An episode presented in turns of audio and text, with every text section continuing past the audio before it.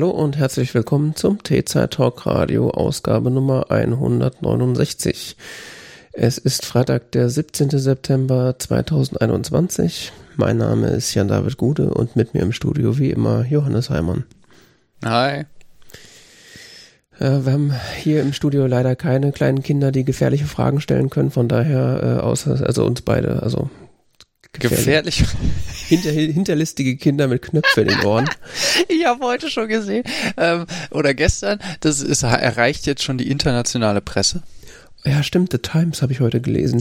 Genau, Times hat jetzt schon die die London Times hat jetzt schon zweimal darüber berichtet. zweimal wohlgemerkt. Wow. Und äh, Guardian hat es jetzt auch aufgenommen. Hm. Wir sind, wir sind, was hat, wir genau, Böhmermann hat das getwittert. Wir sind wieder wer?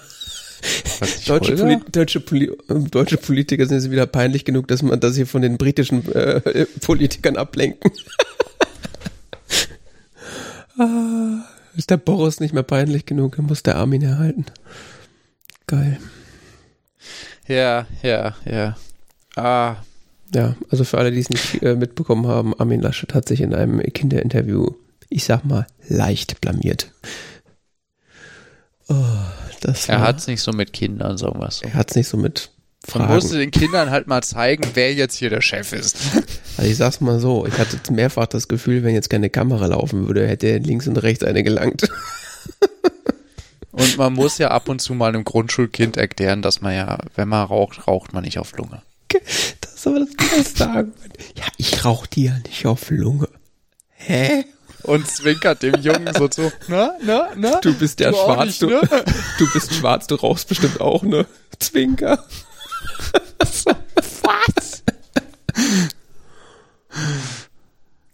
Also was Absurderes habe ich in den letzten Wochen und Monaten noch nicht gesehen. Das war echt. Doch, doch, ich habe letztens ein Bild gesehen, 9, vom 9. September von der IAA. Mhm. Da stehen Andi Scheuer, Angela Merkel, äh, der Herr Kretschmann und der Herr Söder und noch eine Frau, die ich nicht äh, identifizieren kann gerade, äh, vor einem Lastenrad und schauen da sehr fasziniert drauf. Ah, okay. Ja gut, das ist ja eh eine gute alte deutsche Tugend auf Technik, die man nicht versteht, drauf zu gucken und zu zeigen und sagen, oh, Zukunft. Das ist doch großartig, dieses Foto. Das ist ja alles so, aha. Normalerweise steht doch Angela Merkel dann immer auf der I, auf der, wie, wie heißt das? Nee, äh, nicht international, auf der, auf der IFA und zeigt irgendwie auf so einen äh, Internet of Things Kühlschrank oder sowas. oh, Mann, oh Mann. Das ist so großartig. Ja, die Welt wird immer verrückter. In, der, in, in, in, in Österreich, äh, Quatsch, Österreich. In, in Bayern darf man jetzt auch nicht mehr demonstrieren. Hier war auch zu einen Demonstranten zum Beispiel festgehalten zur Schutzbewahrung. Also irgendwie. Ja, er hätte sich zu seinem eigenen Schaden wahrscheinlich zu, äh, gegen die Automobilindustrie äh, ausgesprochen. Nicht, nicht, dass er noch mehr demonstriert, das muss ja verhindert werden. Ich meine, er hat ja jetzt gezeigt, er hat ein Anliegen und das ist ja okay und, und äh, ja, sicher ist sicher, ne? Wegen der Sicherheit. Hat Michael Siemann heute getwittert, passend dazu, es äh, ist ein deutsches Auto, äh, Autos gehören zur deutschen Staatsräson, da darfst du nicht dagegen wettern. Das ist gefährlich. Es gehört wie äh, Demokratie und äh, Auto, äh, äh geschwindigkeitsunbeschränkte Autobahnen einfach zu unserem Land dazu. Ja, ich habe jetzt auch schon mindestens zehn Leute in diesem Wahlkampf gehört oder gelesen, die gesagt haben, wenn der Benzinpreis auf zwei Euro steigt, dann schmeißen die Auto weg. Mhm. Mit Sicherheit. Finde ich eigentlich nicht schlecht, aber wir verbinden es dann immer mit, ja, und dann, dann bringe ich die Kinder auch nicht mehr zum Sport. das, sie, das ist dann vorbei. Dann, das ist dann vorbei. Dann müssen sie die 500 Meter laufen, die faulen Säcke. Wollen Sie das wirklich, Frau Baerbock? So. Ja, ja. Hm? Ja, das ist äh, der, der, der, vor allen Dingen der, der Klassiker daran ist ja, dass es, dass dann immer der arme, der arme Deutsche, äh, beziehungsweise der, der, die armen Leute vor, vor, äh, hervorgeholt werden. So, das können sich arme Menschen ja gar nicht leisten. Ach, interessant. Und seit wann interessiert euch das? Was aber Menschen sich leisten können? Ja, ich habe müssen wir den Hartz IV, den Hartz IV Satz anheben. Das geht doch nicht. Was habe ich auf Twitter gesehen? Eine Grafik, wo Europakarte illustriert war, wie viel Prozent der Bevölkerung verdienen, haben weniger als 10.000 Euro Vermögen. Mhm. Deutschland ist gleichwertig mit Polen. Ähm, okay. Und eher so im Bereich Osteuropa damit zu, äh, zu, zu, zu äh, verorten. Also wie viele Menschen haben ein Vermögen unter 10.000 Dollar? Wie viel Prozent der Bevölkerung? Ah, okay, also und die, ja. der Prozentsatz ist in Deutschland relativ hoch. Also es gibt relativ viele Menschen in Deutschland, die unter 10.000 Dollar besitzen, zumindest laut dieser Grafik. Mhm. Ich weiß jetzt nicht, wie zuverlässig der ist. Ich bin dem jetzt nicht, das ist relativ spontan gerade. Ich bin dem nicht näher nachgegangen. Ähm, naja, in Anbetracht der Tatsache, dass sich die, äh, die Reichtümer bei wenigen anhäufen, passt das ja ins Bild so insgesamt. Ja. Aber wir sind eher so mit ähm, in einer Liga mit Polen, Litauen und Bulgarien. Sind ja, weit weg von Frankreich und, und Italien oder sowas. Also die sind deutlich vermögender als wir. Frankreich, Spanien, Portugal, United Kingdom, Italien, ja, Schweiz. aber wer hatte mehr Milliardäre? Darauf kommt es doch an. Hm.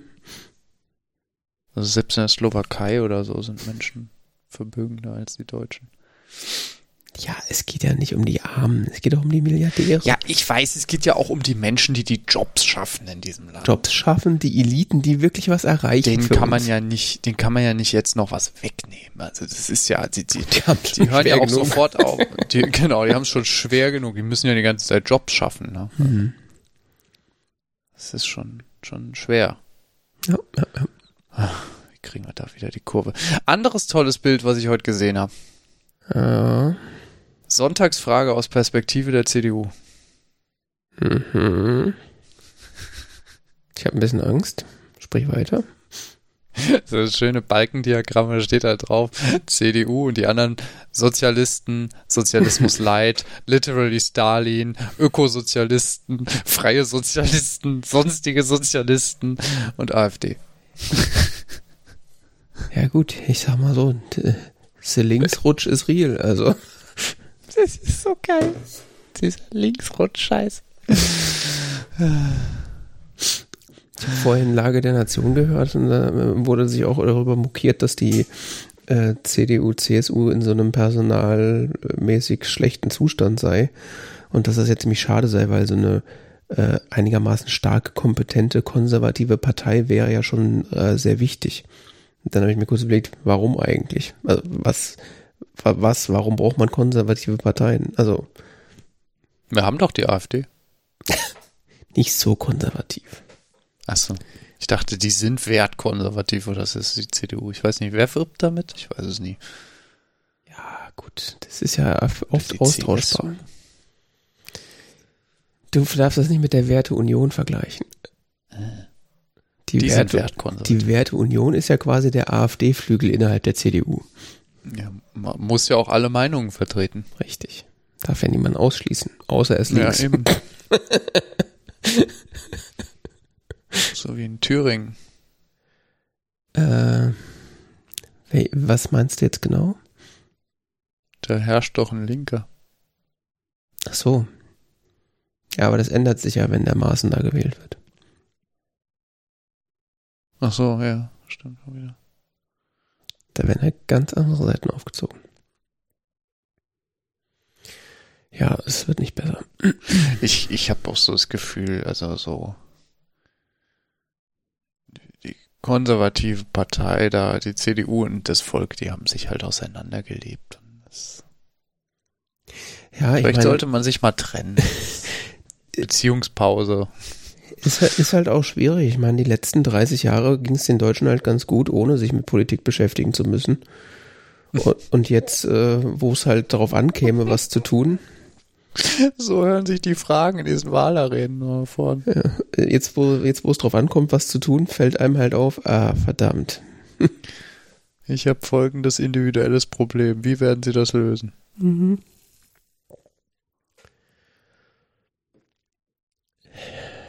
Deutsch will Stabilität und keine Veränderung. Egal, ob er dann am Ende tot ist.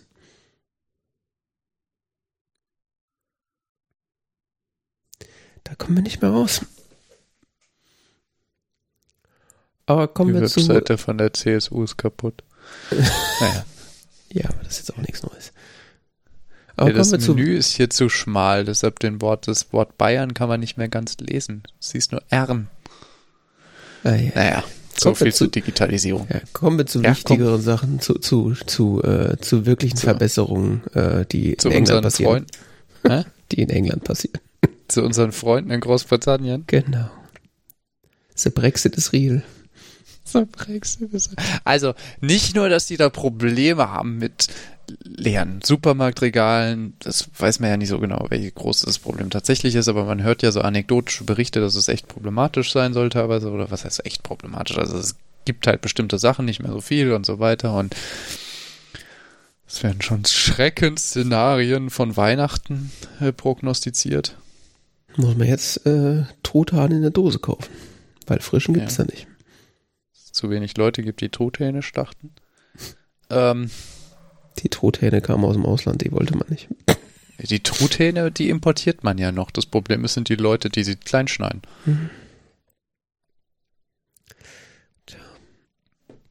Die wollten sie ja nicht mehr. Und jetzt haben sie festgestellt, dass sie die überhaupt brauchen.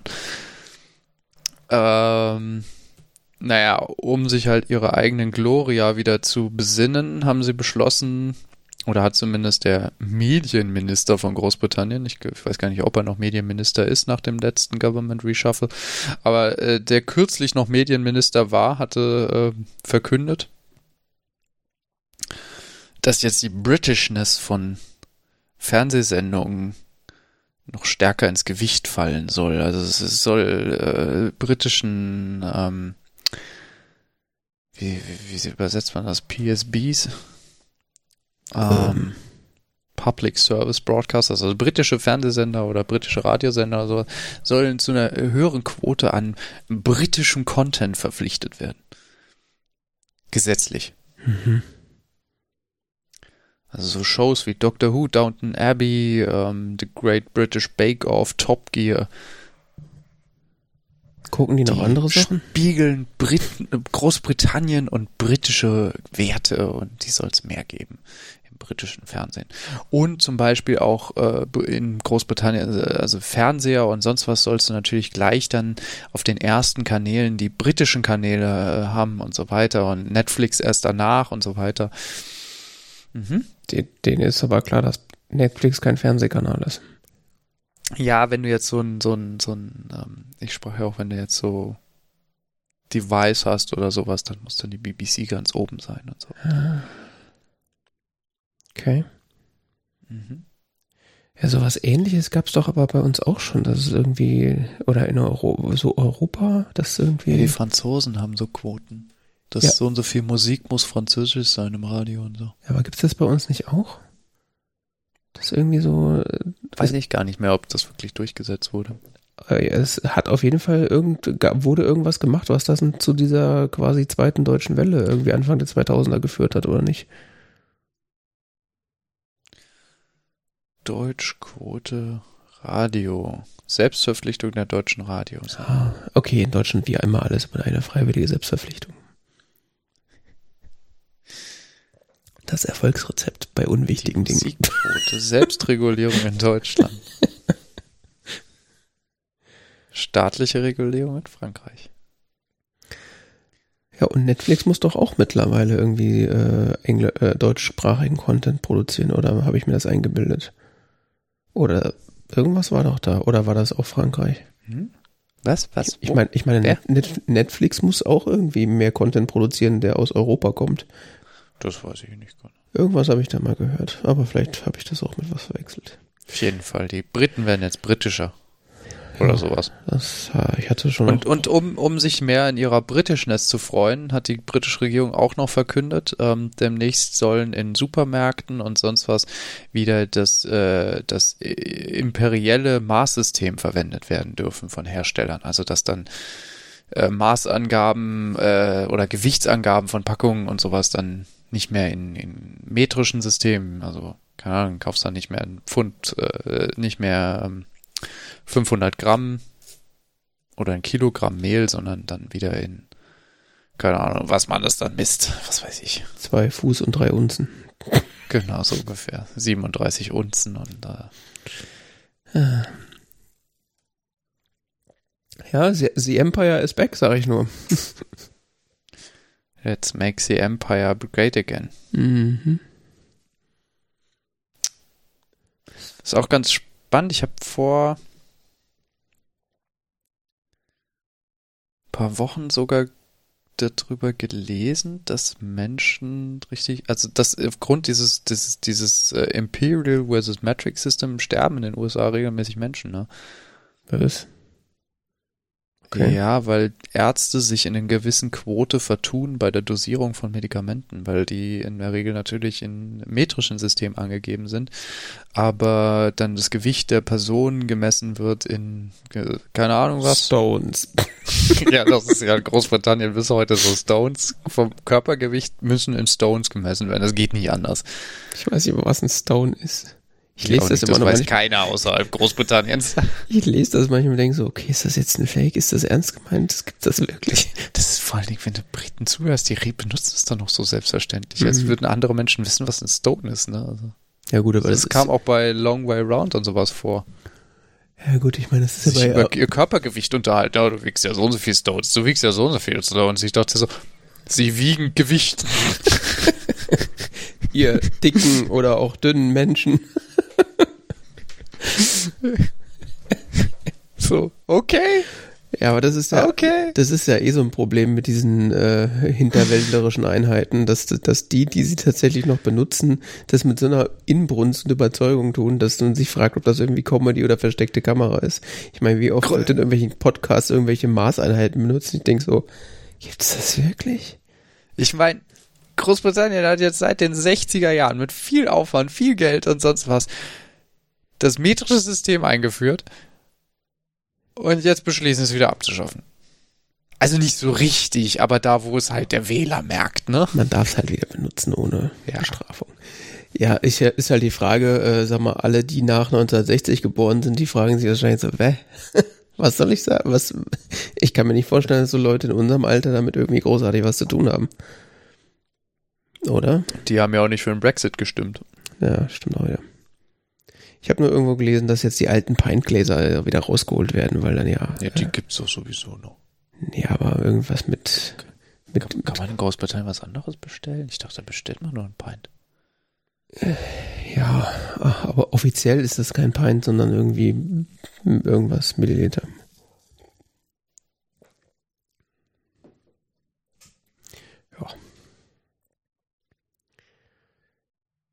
Zurück in die Vergangenheit auf jeden Fall. Man beruft sich darauf, dass es doch ein sehr gut funktionierendes Gesetz, den Weights and Measures Act von 1824 gibt.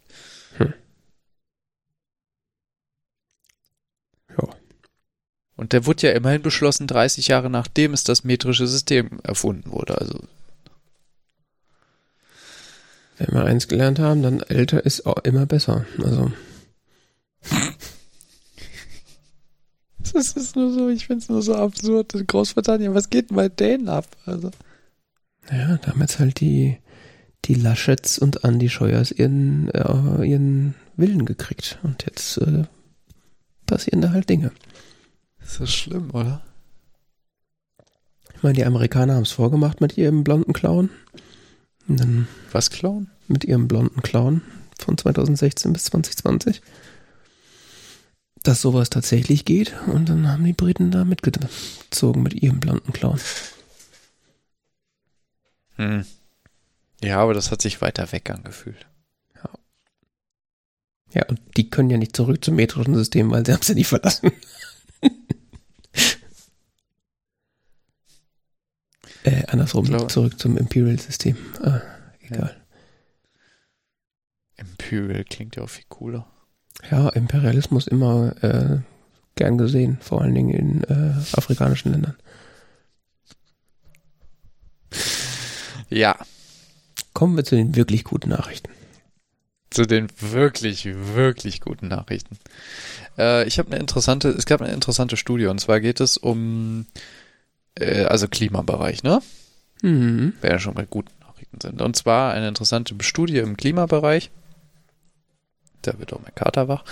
Ähm, zum Climate Anxiety von jungen Menschen. Äh, es geht um Klimaveränderungen durch dadurch äh, und die durch Klimaveränderungen ausgelösten Krisen, also zum Beispiel Extremwetterereignisse und die emotionalen Folgen dafür für insbesondere junge Menschen. Denn diese äh, Dinge verursachen Stress. Und dieser Stress wirkt sich unverhältnismäßig stark auf junge Menschen aus und trifft sich, äh, trifft sie eben dann in entscheidenden Phasen von sozialer, psychologischer, physiologischer sowie neurologischer Entwicklung. Mhm. Das ist eine ganz interessante Studie, ein paar Seiten lang, gibt es bisher nur als Preprint, aber wird schon rauf und runter gereicht in entsprechenden Szenen. Äh, es geht, es wurden ähm, 10.000 junge Menschen im Alter von 16 bis 25 Jahren aus zehn verschiedenen Ländern befragt. Mhm. Äh, in so einem Online-Questionnaire. Und äh, es werden alle möglichen Gefühle geäußert von jungen Menschen, also vor allen Dingen Sorge, Angst, Trauer, Wut, Verzweiflung, Schuld und Scham. Und wenn wir jetzt schon alle guter Stimmung sind, äh, zwei Drittel der Bef oder knapp zwei, zwei Drittel, 60 Prozent der befragten jungen Menschen sagen, sie sind extrem oder zumindest sehr besorgt über den Klimawandel. Mhm. Fast jeder zweite Befragte Person hat äh, geäußert, äh, dass diese Sorgen ihr Leben negativ beeinflussen und ungefähr drei Viertel sagen, dass sich für sie die Zukunft beängstigend anfühlt. Äh, jede zweite befragte Person hat geäußert oder dem zugestimmt, dass sie andere Personen versucht hat, äh, damit zu äh, äh, sich, sich an andere Personen gewandt hat, um, um über Gefühle zu äh, sprechen, aber ignoriert oder abgewiesen wurde. Echt? Okay. Oder sich zumindest so fühlt. Ähm, es gab dann noch so interessante, es gibt noch so eine Reihe äh, Aussagen zu äh, dem Vertrauen in die jeweilige Regierung. Mhm. Und äh, was sich herausstellt, ist, dass sich ein sehr großer Anteil der Befragten fühlt sich von der Regierung, von ihrer jeweiligen Regierung betrogen. Also wir sprechen hier von zehn verschiedenen Ländern. Das waren ähm, mitteleuropäische Länder wie Frankreich war dabei oder ich weiß nicht, was was noch, Finnland. Es war ein afrikanisches Land dabei, es waren Süd, äh, südostasiatische Länder dabei und so weiter. Es war etwas über den Planeten verteilt. So viel dazu. Ähm, was interessant ist, was sie rausarbeiten, ist, dass mehr Sorgen vor dem Klimawandel korrelieren mit mehr Misstrauen in die Politik. Mhm. Und äh, ein Fazit der Studie ist auch, was interessant ist, äh, junge Menschen fühlen sich verletzt ähm, die Studie spricht da von sogenannter Moral Injury. Okay. Und äh, ein, es wird ein 16-jähriger Studienteilnehmer in, äh, zitiert mit, äh, ich denke, es ist was anderes für junge Menschen. Für uns ist die Zerstörung des Planeten etwas Persönliches. Ja, okay. Das ist so einer der letzten äh, Statements im Fazit und äh, es wird auch darauf hingewiesen, dass das für zukünftige Gerichtsverfahren, die ja jetzt zunehmend angestrengt werden von auch insbesondere jungen Menschen, äh, relevant sein könnte, auch auf Internet, auf der Bühne internationaler Politik und Gerichtsbarkeit, äh, dass hier tatsächlich von äh, wie sagt man Verletzungen der Menschenrechte vorliegen. Mhm. Im Sinne von, dass Menschen nicht nur körperlich geschädigt werden, sondern auch so seelisch, moralisch, psychologisch, wie auch immer man das jetzt korrekt nennt. Wenn es schon nicht äh, ausreicht, dass quasi Menschen in der Zukunft und wie schon jetzt Menschen in anderen Ländern die Lebensgrundlage genommen wird, dann kann man dann wenigstens auf seine psychischen Probleme dann pochen. Es ist eine, auf, ist auf jeden Fall eine sehr interessante Studie unter Federführung der Universität von Bath, wo wir gerade bei Großbritannien waren. Da waren auch noch andere Menschen von anderen Unis, unter anderem Helsinki und äh, New York und so weiter, äh, beteiligt. Mhm. Und äh, ja, wird gerade in entsprechenden Klimabubbles rauf und runter gereicht. Tja, nicht sonderlich verwunderlich irgendwie. Ich meine, das ist ja eine herannahende äh, Katastrophe, die schon ihre ersten Auswirkungen zeigt. Äh, ist ja klar, dass das irgendwie Menschen psychisch beeinträchtigt in irgendeiner Form. Hm. Vor allen Dingen, wenn man dann noch das Gefühl hat, dass man machtlos dagegen ist. ja, genau. Und das, das, das, das Krasse oder das, das, äh, das Interessante oder äh, Bedenkliche, wie auch immer, also sind halt so zwei wesentliche Aspekte. Das eine ist, dass es junge Menschen trifft und dass es eben also dass es junge Menschen besonders stark trifft und die eben in prägenden Phasen ihres Lebens und damit eben auch längerfristige psychische Probleme, aber auch körperliche Probleme auslösen kann, also wie auch immer. Äh, solche, solcher kontinuierlicher Stress wirkt sich eben auf die Entwicklung aus und äh, wirkt sich auf äh, die, die psychologische Entwicklung aus, wirkt sich auf die körperliche Entwicklung aus. Das hast du auch bei Kindern aus Krisengebieten und sowas. Ähm, natürlich jetzt in dem, vielleicht nicht überall im gleichen Maß, also betonen auch die Studienautoren, dass, dass, dass man das jetzt natürlich nicht äh, alles so unter einem Kamm scheren kann. Also es ist, was man zum Beispiel beobachtet, ist, dass in eher so südlichen Ländern, also eher so Nicht-Industrienationen, mhm. dass äh, die Empfindungen stärker sind, aber gleichzeitig kannst du davon ausgehen, dass in diesen Ländern auch die Auswirkungen der Klimakrise bereits stärker spürbar sind. Ja. Wozu das auf jeden Fall führt, ist, dass, dass junge Menschen in ihrer Entwicklung geschädigt werden und das wiederum dann langfristig äh, das System schädigt, das Gesundheitssystem belastet und ähm, ja. Und das andere Problem ist dieses fehlende Vertrauen in die Politik und die eigene Zukunftsgestaltung. Hm. Ja, ich meine, bestes Beispiel für psychische Beeinträchtigungen durch solche Geschichten ist ja tatsächlich Greta Thunberg. Also wenn ich es richtig verstanden habe, hat sie ja quasi äh, durch Kenntnisnahme von sämtlichen Klimaproblemen äh, ist sie ja eine, sagt, oder sagt sie zumindest, dass sie in eine Depression verfallen ist und ihr Weg daraus dann ihr Aktivismus geworden ist, aber das ist ein, ja, das ist in der Tat ein wichtiger Punkt, weil ähm, das wird auch jetzt außerhalb dieser Studie, aber in anderen Kontexten habe ich so schon gelesen, es wird auch jungen Menschen so im psychologischen Umgang mit diesem Problem tatsächlich dringend empfohlen, ähm, sich das Ventil im Aktivismus zu suchen, also im Sinne von aktiv werden für eine bessere Welt. Mhm. Das, das ist wichtig für die psychische Gesundheit, dass das da ein irgendwo hingeht, diese Energie, und nicht, nicht sich nach innen frisst.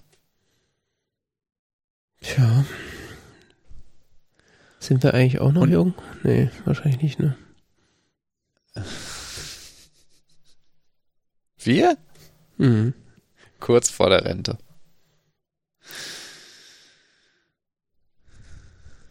Schade. Ganz kurz. Zumindest auf der Studie nicht, ne? Mhm. Wir sind die bitter, bitteren, gleichgültigen Millennials, die das äh, seit Jahrzehnten weg ignorieren. Ja, also wer sich da mehr für auch interessiert, ich kann da die Psychologists for Future nur empfehlen. Mhm. Die geben da Tipps, wie man mit solchen Emotionen, die völlig berechtigt sind, die völlig auch sich in der Rationalität begründen, wenn man die hat und sich besorgt fühlt, ähm, ungefühlt, wenn man diese von vorhin genannten Gefühle empfindet, das ist, ähm, das sind erstmal berechtigte Gefühle und die Frage ist eben dann, wie man damit umgeht. Und äh, Psychologists for Future, die gibt's eine deutsche Gruppe auch, die äh, geben da Tipps. Aber um das auch ein bisschen ins Positive zu wenden. Ah, jetzt kommt was Positives, okay. Ich bin gespannt. ich habe eine sehr interessante, sehr gute Sendung gesehen und zwar Skobel Energiewende Komplex. Der Gerd. Hieß die. Genau. Äh, moderiert von Gerd Skobel bei Dreisat. Ein Philosoph und Theologe, wenn ich es richtig verstanden habe. Ich habe kenne diese Sendung seit Jahren, aber ich habe, glaube ich, noch nie eine gesehen. Echt, der ist Theologe? Krass. Hätte ich ihm gar nicht zugetraut. Also im Negativen. Hätte ich jetzt. Was? Ich dachte, er wäre richtiger Wissenschaftler. Naja. Tatsache. Ja, die Sendung, also das soll jetzt auch gar nicht die Sendung in schlechtes Licht stellen, die war, der war, er war wirklich sehr gut vorbereitet. Ey, ich ähm, weiß, dass ich ähm, schon andere Sendungen von ihm gesehen habe und auch schwer begeistert war. Also, also der, er als Moderator, er war voll im Thema drin und mhm. ähm, er hat auch die, hat auch interessante Fragen gestellt. Es geht um das äh, Phänomen der oder die, die Fragen zur Energiewende. Und er hatte drei Gäste, Claudia Kempfert, Mhm. Maximilian Fichtner und Ortwin Renn. Das sind alles drei anerkannte Forscher bzw. Experten im Gebiet äh, Energiewirtschaft, Energiepolitik, Chem Energie, Chemie und ähm, ja, wie sagt man, Ortwin Renn ist Nachhaltigkeitswissenschaftler. das klingt jetzt ein bisschen doof, also so mehr so dann aus dem soziologischen Bereich denkend, aber ähm, es war eine sehr interessante Kombi, die drei. Und äh, Herr Skobel moderiert das sehr gekonnt. Das äh, ein, stellt interessante Fragen und zwischendurch gibt es so kurze Beiträge noch zu äh, wesentlichen Themen aus diesem Gebiet. Also wie ist das eigentlich, was ist tatsächlich unser Energiebedarf?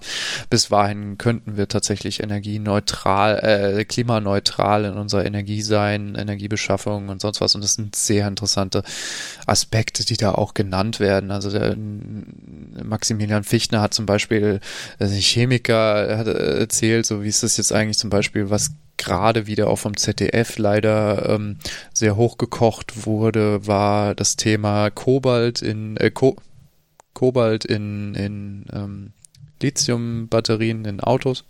Mhm. Ja, Kobalt ist zum Beispiel problematische äh, seltene Erde, wird zu, ich glaube, 80 Prozent oder sowas im Kongo ist es, glaube ich. Ich glaube, ja abgebaut. Ähm, es gibt zwar auch große Vorkommen in, in Australien, die sind aber auf dem Weltmarkt jetzt noch nicht so von Bedeutung, weil es einfach nicht so stark äh, abgebaut wird da und äh, insgesamt ist Ko Kobalt eben ein sozial problematisches eine sozial problematische Ressource. Und er hat eben so gemeint, so ja, es gibt, äh, da gab da letztes Jahr, vorletztes Jahr irgendwann so den, den Durchbruch, so dass man quasi kobaltfreie Batterien herstellen kann mit Eisenphosphat. Mhm. Und äh, es gibt, hat auch verschiedene Initiativen jetzt genannt, wo das tatsächlich von Automobilherstellern wie zum Beispiel Tesla inzwischen schon eingesetzt wird. Ja, das hatte ich auch gehört, dass das mit dem Kobalt... Ja, war da so völlig tiefenentspannt. Meinte, das ist ein Problem, was sich lösen wird. Das war auch ganz interessant, die, ähm, was er so sagte, dann so, ja, das sind Batterien, da können sie einen Nagel reinschlagen, da passiert nichts. Hm. So, Chemiker-Speaking, ne? Also... Ja, das hatte ich jetzt auch schon gehört, dass das mit dem Kobalt eigentlich ein gelöstes Problem ist und diese Pseudo-Argumentation der, was auch immer, äh, der Gegenlobby sozusagen, das ist ja irgendwie, dass da Kinder irgendwie für ausgebeutet werden, halt mehr oder weniger in Zukunft hinfällig ist. Was aber auch irgendwie so allgemein interessant ist, dass bei Autobatterien äh, das total interessant ist und total wichtig, dass die ethisch hergestellt werden. Aber dieses Benzin, wie das hierher kommt und dieses Öl, das ist, naja. Ja, das übrigens Benzin und Öl hierher bringen, ist ja auch ein interessanter Aspekt. Ne? Mhm. Was sich ja so manche Menschen vorstellen, ist, wir tauschen einfach Benzin gegen Wasserstoff. Mhm. Was ja jetzt schon mal so reine Perspektive auf das Fahrzeug, das man damit betreibt, sehr eigenartig ist, weil wir wandeln Strom in Wasserstoff, um ihn dann in ein Auto zu tanken, um ihn dann in dem Auto wiederum in Strom zu wandeln, um damit das Auto anzutreiben. Mhm. Das ist ja vielen Leuten nicht bewusst. Also das, das, was die Brennstoffzelle im Auto macht, die erzeugt nicht direkt die Antriebsenergie, sondern erzeugt Strom, um damit dann wiederum Elektromotoren anzutreiben. Ja. um das mal klar auszusprechen. Also, eine der Ideen ist jetzt, wir, wir, wir machen diesen Wasserstoff irgendwie mit sehr viel äh, klimaneutraler Energie, irgendwie, keine Ahnung, Solarkollektoren in der Wüste oder sowas. Hm. Produzieren wir dann in der Sahara oder so sehr viel Wasserstoff und den fahren wir dann mit großen Schiffen, genauso wie mit den Öltankern hierher. Mhm. Ja, da haben die erstmal erklärt, das funktioniert nicht.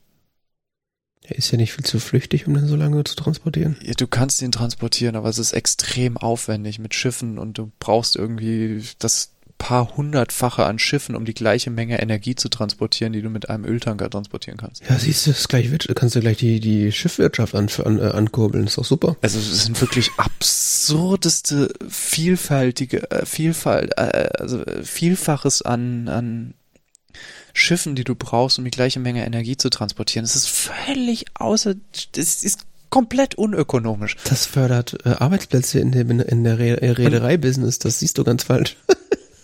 Und dann gab so die Idee so von wegen, äh, ja, Wasserstoffpipelines und sowas könnte man ja bauen. Und dann also hat er, hat der eine so, ja, kennen Sie denn, gibt es da irgendwelche standhaften Konzepte? Und Frau Kempfer hat so, ja, es gibt da so Ideen. Smarte technische Dass das Lösung. gehen könnte, so eventuell und äh, sonst was. Und das mit den Schiffen, das war so, kennen Sie da Konzepte? Nö, da gibt es eigentlich keine. Ja, ist eigentlich nicht lösbar. Das sind diese smarten technischen Lösungen, auf die die FDP setzt. Ach so. What? so ein Scheiße, so unqualifiziert. Also da sitzen drei Experten und so, ja, ja, das ist so und sind sich alle völlig einig und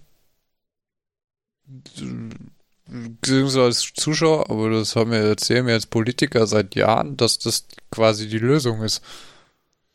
Ja, das ist geil, ne? Das sind so, so die Friedrich Merzens und, und Laschets dann da rumsitzen und irgendwas von Wasserstoff schwafeln die ganze Zeit. Ne? Und das, das Tolle war wirklich so drei ausgewiesene Experten und ein gut vorbereiteter Moderator. Mhm. Und eine wirklich inhaltsreiche aber Sendung, der man aber gleichzeitig auch sehr gut folgen kann. Das ist sehr entspannte Atmosphäre, ähm, jetzt auch nicht so dicht, dass man so äh, mitschreiben muss und sich Notizen machen muss. ja, das ist Man kann das auch einfach sich mal so angucken. Ähm, wirklich gut gemacht. Ja. ich ganz dringend hier mal empfehlen. Wenn es das gleiche Format ist, was ich schon gesehen habe, kann ich dem nur zustimmen. Also die, die, die Skobel-Sendungen sind immer, also sind schon inhaltsvoll, aber immer so gestaltet, dass man immer gut mitkommt und auch super interessant ge gemacht ist. Und ich weiß nicht, ich finde das einfach spannend, wie, wie, in was für einer Zeit wir jetzt leben, wie sich unsere Welt auch zu einem Positiven wandeln kann und äh, ganz interessante Dinge passieren, die einer besseren Welt führen können. Hm. Wenn wir mal davon runterkommen, irgendwie uns an das zu klammern, was, was wir für alternativlos halten. Wenn Politik dann anfängt, auf Wissenschaft zu hören und nicht an die, die äh, mit alten Technologien Geld verdienen, dann könnte das klappen. Das äh, müsste dann nur jetzt dann zeitnah irgendwie mal passieren, weil ich werde langsam ungeduldig. Sehr viele Dinge als lösbar dargestellt. Also. Oder als tatsächlich schon gelöste Probleme und nicht so als, naja, da müssen wir jetzt mal Technologien erfinden, die wir dann irgendwann einsetzen. Mhm. Das ist immer das Erschreckende. Also, du hörst irgendwelchen Experten zu und die sagen so, ja, gelöstes Problem. Können wir einsetzen. Ja, stell dir mal vor, äh, man, man, hätte vor, weiß ich nicht, 30, 40 Jahren äh, in Wissenschaft in der Richtung ordentlich Geld und Ressourcen investiert. Was meinst du, wie früh wir dann schon zu solchen Lösungen gekommen wären?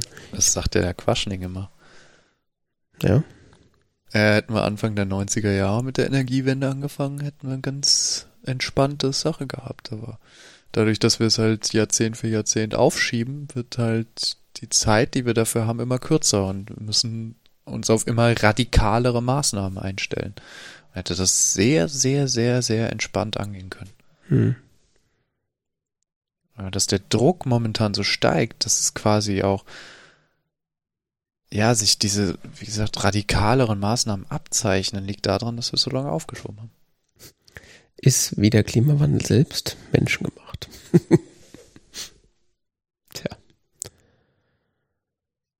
Wäre wär, wär irgendwie so witzig, wenn es nicht so traurig wäre. Wie mit der Hausarbeit, die man morgen abgeben muss. Ja gut, da hatte ich den Vorteil, dass ich da nie Deadlines hatte, deswegen.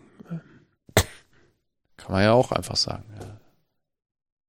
Ich ziehe mir jetzt noch einen Film rein und dann schaue ich mal.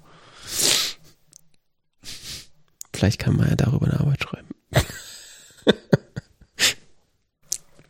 Als Philosoph bestimmt. Traumhaft. Kommen wir denn jetzt zu den guten Nachrichten? Bestimmt. Das war mein Klimateil für heute. Cool. Äh, kommen wir zur Konsumkritik. Ähm, ich fange einfach mal an mit äh, einem Thema, was ich schon, schon mal angesprochen habe. Und zwar ist Star Wars Jedi Fallen Order. Hatte ich ja gesagt, dass ich das auf der äh, PlayStation 5 spiele. Das ist ja eigentlich ein PlayStation 4 Spiel, was irgendwie so ein bisschen abgedatet wurde für die PlayStation 5. Und ähm, das habe ich mittlerweile durchgespielt und also die Hauptstory durchgespielt. Kann da irgendwie auch noch dann, keine Ahnung, das nochmal mit mehr Ausrüstung durchspielen oder sowas. Aber die Hauptstory habe ich jetzt einmal durchgespielt und äh, ist dann vor allen Dingen, äh, also ich hatte letztes Mal gesagt, dass, dass ich die Steuerung ein bisschen, ja, weiß nicht, schlecht, gewöhnungsbedürftig fand. Das hat sich, äh, hatte ich mich dann tatsächlich irgendwann dran gewöhnt und fand es dann eigentlich relativ natürlich. Das war einfach wahrscheinlich nur eine Gewöhnungssache.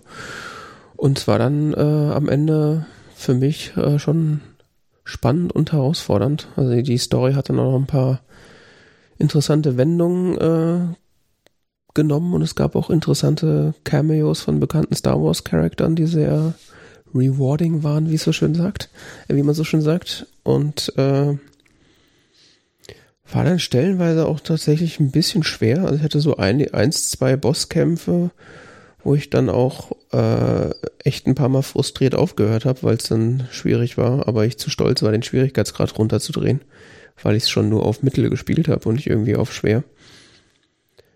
Äh, ja, aber für Leute, die wahrscheinlich in sowas gut sind, ist das wahrscheinlich dann weniger ein Problem. Und es hat mich dann doch so sehr gefesselt, dass ich dann äh, das auch weiterspielen wollte. Und ja, war da ein bisschen enttäuscht, dass es tatsächlich schon zu Ende war, weil äh, ich habe diese, also auf der auf der PlayStation ist es so, äh, beziehungsweise nicht auf der PlayStation direkt, aber ich habe so eine PlayStation App auf meinem Handy, die mit meiner Konsole gekoppelt ist über meinen PlayStation Account und die zeigt mir dann immer an, äh, bei welchem Spiel ich wie viel Prozent durchgespielt habe.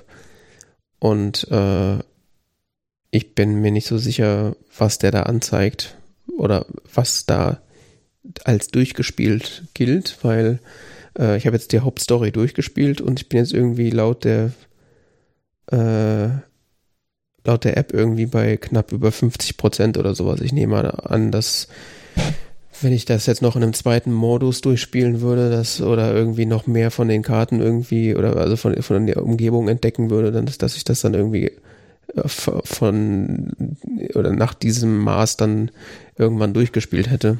Also auf jeden Fall kein Indikator, ob man die Hauptstory durchgespielt hat, was halt ein bisschen verwirrend war. Weswegen ich dann plötzlich so überrascht war, dass es dann schon vorbei war, weil ich davon ausgegangen bin, okay, ich bin jetzt bei 30 Prozent oder 40 Prozent, das dauert jetzt noch eine Weile, bis das fertig ist. Aber nein. Ja, und ähm, das kann ich auf jeden Fall äh, wenn man irgendwas mit Star Wars anfangen kann, äh, empfehlen. Das ist, ist, macht Spaß zu spielen und die Story ist auch ziemlich cool. Also hatte ich ja letztes Mal schon, oder als wir drüber geredet haben, schon erwähnt, dass das so äh, irgendwo zwischen Episode 3 und Episode 4 spielt. Man quasi so die frühen Tage des Imperiums als Überlebender äh, des, jeder, äh, des Jedi Purchase äh, sozusagen äh, spielt. Ja. Und versucht, den Jedi-Tempel wieder aufzubauen. Genau. Und dann habe ich äh, gleich im Anschluss darauf, also ich habe jetzt schon so eine kleine, so eine kleine Hall, äh, Ab, äh, Ablage von Spielen sozusagen. ähm, die ich dann durchzuspielen gedenke. Ähm, äh, und hatte ich dann äh, mir Spider-Man Miles Morales äh, besorgt, beziehungsweise habe ich geschenkt bekommen zu meinem Geburtstag. Äh, ist ja einer der, der ähm, Starttitel für, oder ja, Launch-Titel heißt das, glaube ich, äh, für die PlayStation 5. Äh, ist tatsächlich eine Fortsetzung eines Spider-Man-Spiels, was irgendwie vor zwei, drei Jahren für die PlayStation 4 rausgekommen ist. Ähm, ist das so ein Genre, Spider-Man-Spiel? Mhm. Also ich weiß, dass ich irgendwie noch zu Mittelstufenzeiten, dass ich da eins der ersten Spider-Man-Spiele für den PC gespielt habe. Äh, was so relativ parallel mit den ersten Spider-Man-Filmen mit Tobey Maguire rauskommen ist. Und was auch so storymäßig daran geknüpft war, sozusagen. Und äh, ja, das äh, Spider-Man-Spiel, beziehungsweise diese Spielereihe ist jetzt äh, wohl aber an keinen Film direkt geknüpft. Also das hat weder mit dem aktuellen Spider-Man noch mit den aktuellen Stories von Spider-Man was zu tun.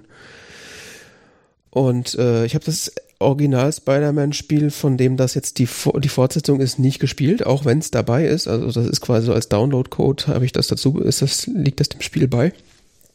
Das heißt, das liegt jetzt da auch noch irgendwie, dass ich das irgendwo mal spielen kann. Äh, das Spiel ähm, erklärt aber so, also auf Anfrage kannst du quasi die, die Story von dem Vorgängerspiel kurz erklären lassen.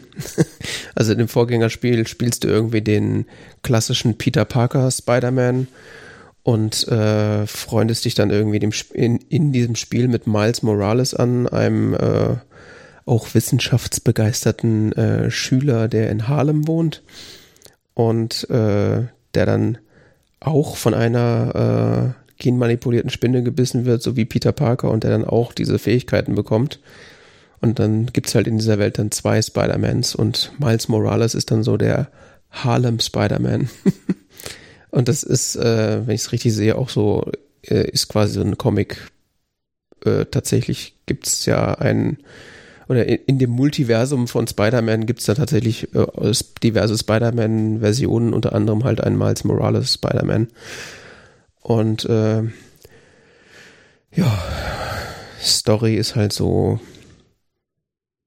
das, was man halt so erwartet. Es gibt halt so einen, eine Bösewichtfirma, die äh, eine widerwärtige Substanz, die angeblich saubere Energie bringen soll, herstellt, die aber tatsächlich schädlich ist und dann gibt es dann einen Gegenspieler, der diese Firma aufhalten will, der sich dann zu jedem Mittel äh, ge, äh, gezwungen sieht, jedes Mittel zu benutzen, um diese Firma zu stoppen und dabei selber den Stadtteil irgendwie in Gefahr bringt und dann muss Spider-Man äh, diese Person wiederum aufhalten und die böse Firma aufhalten und das ist halt so relativ generischer Spider-Man Story sozusagen, aber äh, extrem unterhaltsam erzählt. Also es so, es ist, ähm, sind quasi so echte Spielszenen, die du selber spielst, äh, verschmelzen so mit so Quicktime-Sequenzen, die dann so eingespielt werden und das äh, haben sie ganz äh, intelligent gelöst und es wird nicht langweilig und äh, sieht halt verdammt gut aus, weil es halt so auf der PlayStation 5 so das mm, ja so halt so, so ein Showcase-Titel dafür ist, wie gut halt Sachen auf der Playstation aussehen können. Äh, ja, und das ist halt so tatsächlich das klassische Spider-Man-Kampfsystem, was ich auch schon von älteren Spider-Man-Film, äh, äh, Quatsch, Film-Spielen gewohnt bin, dass du halt äh, dich mehr oder weniger automatisch so durch, durch die Stadt bewegen kannst, durch, indem du da so rumschwingst aber auch so ein bisschen Einfluss drauf äh, nehmen kannst, wie und wohin du schwingst, logischerweise. Aber es, also es ist natürlich alles so ein bisschen automatisiert. Und äh, ja, das hast halt so verschiedene Schlagkombos, die du dir merken kannst. Und Miles Morales hat noch irgendwie so eine Spezialkraft, dass er so Elektroschocks absondern kann. Und äh, dann hast du natürlich deinen Spinnensinn, der dich quasi so äh, visuell und auch durch, ähm, ich glaube auch durch Vibration am Controller so warnt, wenn du gleich äh, oder wenn du im Inbegriff bist, einen Schlag von jemand anderem abzubekommen oder irgendwie sich ein Projektil nähert. Und dann kannst du so die Ausweichtaste drücken und dann weicht er halt geschickt aus. Also das ist so ein Spiel, wo man jetzt, äh, wenn man sich die Tastenkombination merken kann, nicht sonderlich äh, gut sein muss, um das irgendwie zu spielen, weil äh, wenn du halt äh, weißt, was du machen musst, passiert halt der Rest relativ von alleine. Aber es ist halt unterhaltsam zuzuschauen, weil es halt einfach, äh, also die, diese, diese Leichtigkeit und, und äh, Überlegenheit, die Spider-Man halt ausstrahlt, dadurch, dass er halt dieses Frühwarnsystem hat, dieses genetische und die Gelenkigkeit und Schnelligkeit äh, transportieren halt dieses Gefühl dieser Übermächtigkeit halt ganz gut weiter. Deswegen macht das halt äh, relativ viel Spaß, das zu spielen. Es wird halt manchmal ein bisschen repetitiv, äh, weil du kannst dann, also es ist tatsächlich ein Open-World-Spiel, das heißt, du kannst dich frei durch die, durch New York City oder durch Manhattan und Harlem bewegen, glaube ich. Es ist halt asozial groß, also es ist wirklich unfassbar, wie, äh, wie groß das ist. Das ist so ein Trend in Spielen, glaube ich. Ja, das, das auch, aber also ja, ich habe mir quasi die halbe Stadt danach gebaut. Das ist schon echt ein, also das ist schon echt ein bisschen absurd. Ähm, und du kannst dann halt der Hauptstory folgen und du kannst natürlich auch so Nebenaufgaben machen, wie man das halt so dann auch so spielen kennt. Und ich habe dann, also bis auf so eins, zwei, drei Sachen irgendwie zwischendurch, weil halt es sich gerade angeboten hat, habe ich kaum so Nebengeschichten gemacht, weil die erstens egal waren und äh, ich halt wissen wollte, wie die Story weitergeht und weil sie halt äh, ja immer das das gleiche oder das dasselbe vom gleichen waren. Also XY hat äh, irgendwas ausgeraubt oder hier findet ein Verbrechen statt und du kommst dann halt dazu und haust ein paar Typen aufs Maul und dann war's das wieder. Es wird halt äh, dann irgendwann ja, repetitiv und deswegen habe ich das dann auch tatsächlich schon relativ schnell durchgespielt. Äh, ja, aber hat Spaß gemacht. Also würde jetzt nicht sagen, dass es das beste Spiel der Welt war, aber das war auf jeden Fall sehr unterhaltsam. Und äh, wie gesagt, sehr schön anzuschauen. Ja, und äh, als nächstes äh, werde ich mir dann äh, Ghost of Tsushima vornehmen. Das liegt auch schon, äh, ist schon in der installiert. Das ist so ein äh, Samurai Open World Action Rollenspiel. Äh, Ghost of Tsushima. Ghost of Tsushima, das findet man so. Ja, das ist so auch ein relativ neues PlayStation 4 Spiel, was jetzt nochmal re-released wurde für die PlayStation 5. Äh, wo du äh, auf der Insel Tsushima ein Samurai bist, der im, den Angriff der Mongolen überlebt und äh, dann quasi von, von de, einem innerhalb dieses Mongolen besetzten Landes dann versuchst, dein, dein, Volk, dein Volk zu befreien sozusagen und da halt der Ghost von der Insel Tsushima wirst. Also ich bin, ist hoch gelobt, das Spiel, sieht auch sehr gut aus, äh, was ich so gesehen habe. Da äh, bin ich dann gespannt, wie das, wie sich das so spielt weil das ist ja auch so Schwertkampfmechanik, ist immer so ein bisschen, kann geil sein, kann aber auch so meh sein. Mal gucken. Ja, da werde ich dann sehr wahrscheinlich nächstes Mal von berichten. Ich habe es noch nicht angefangen.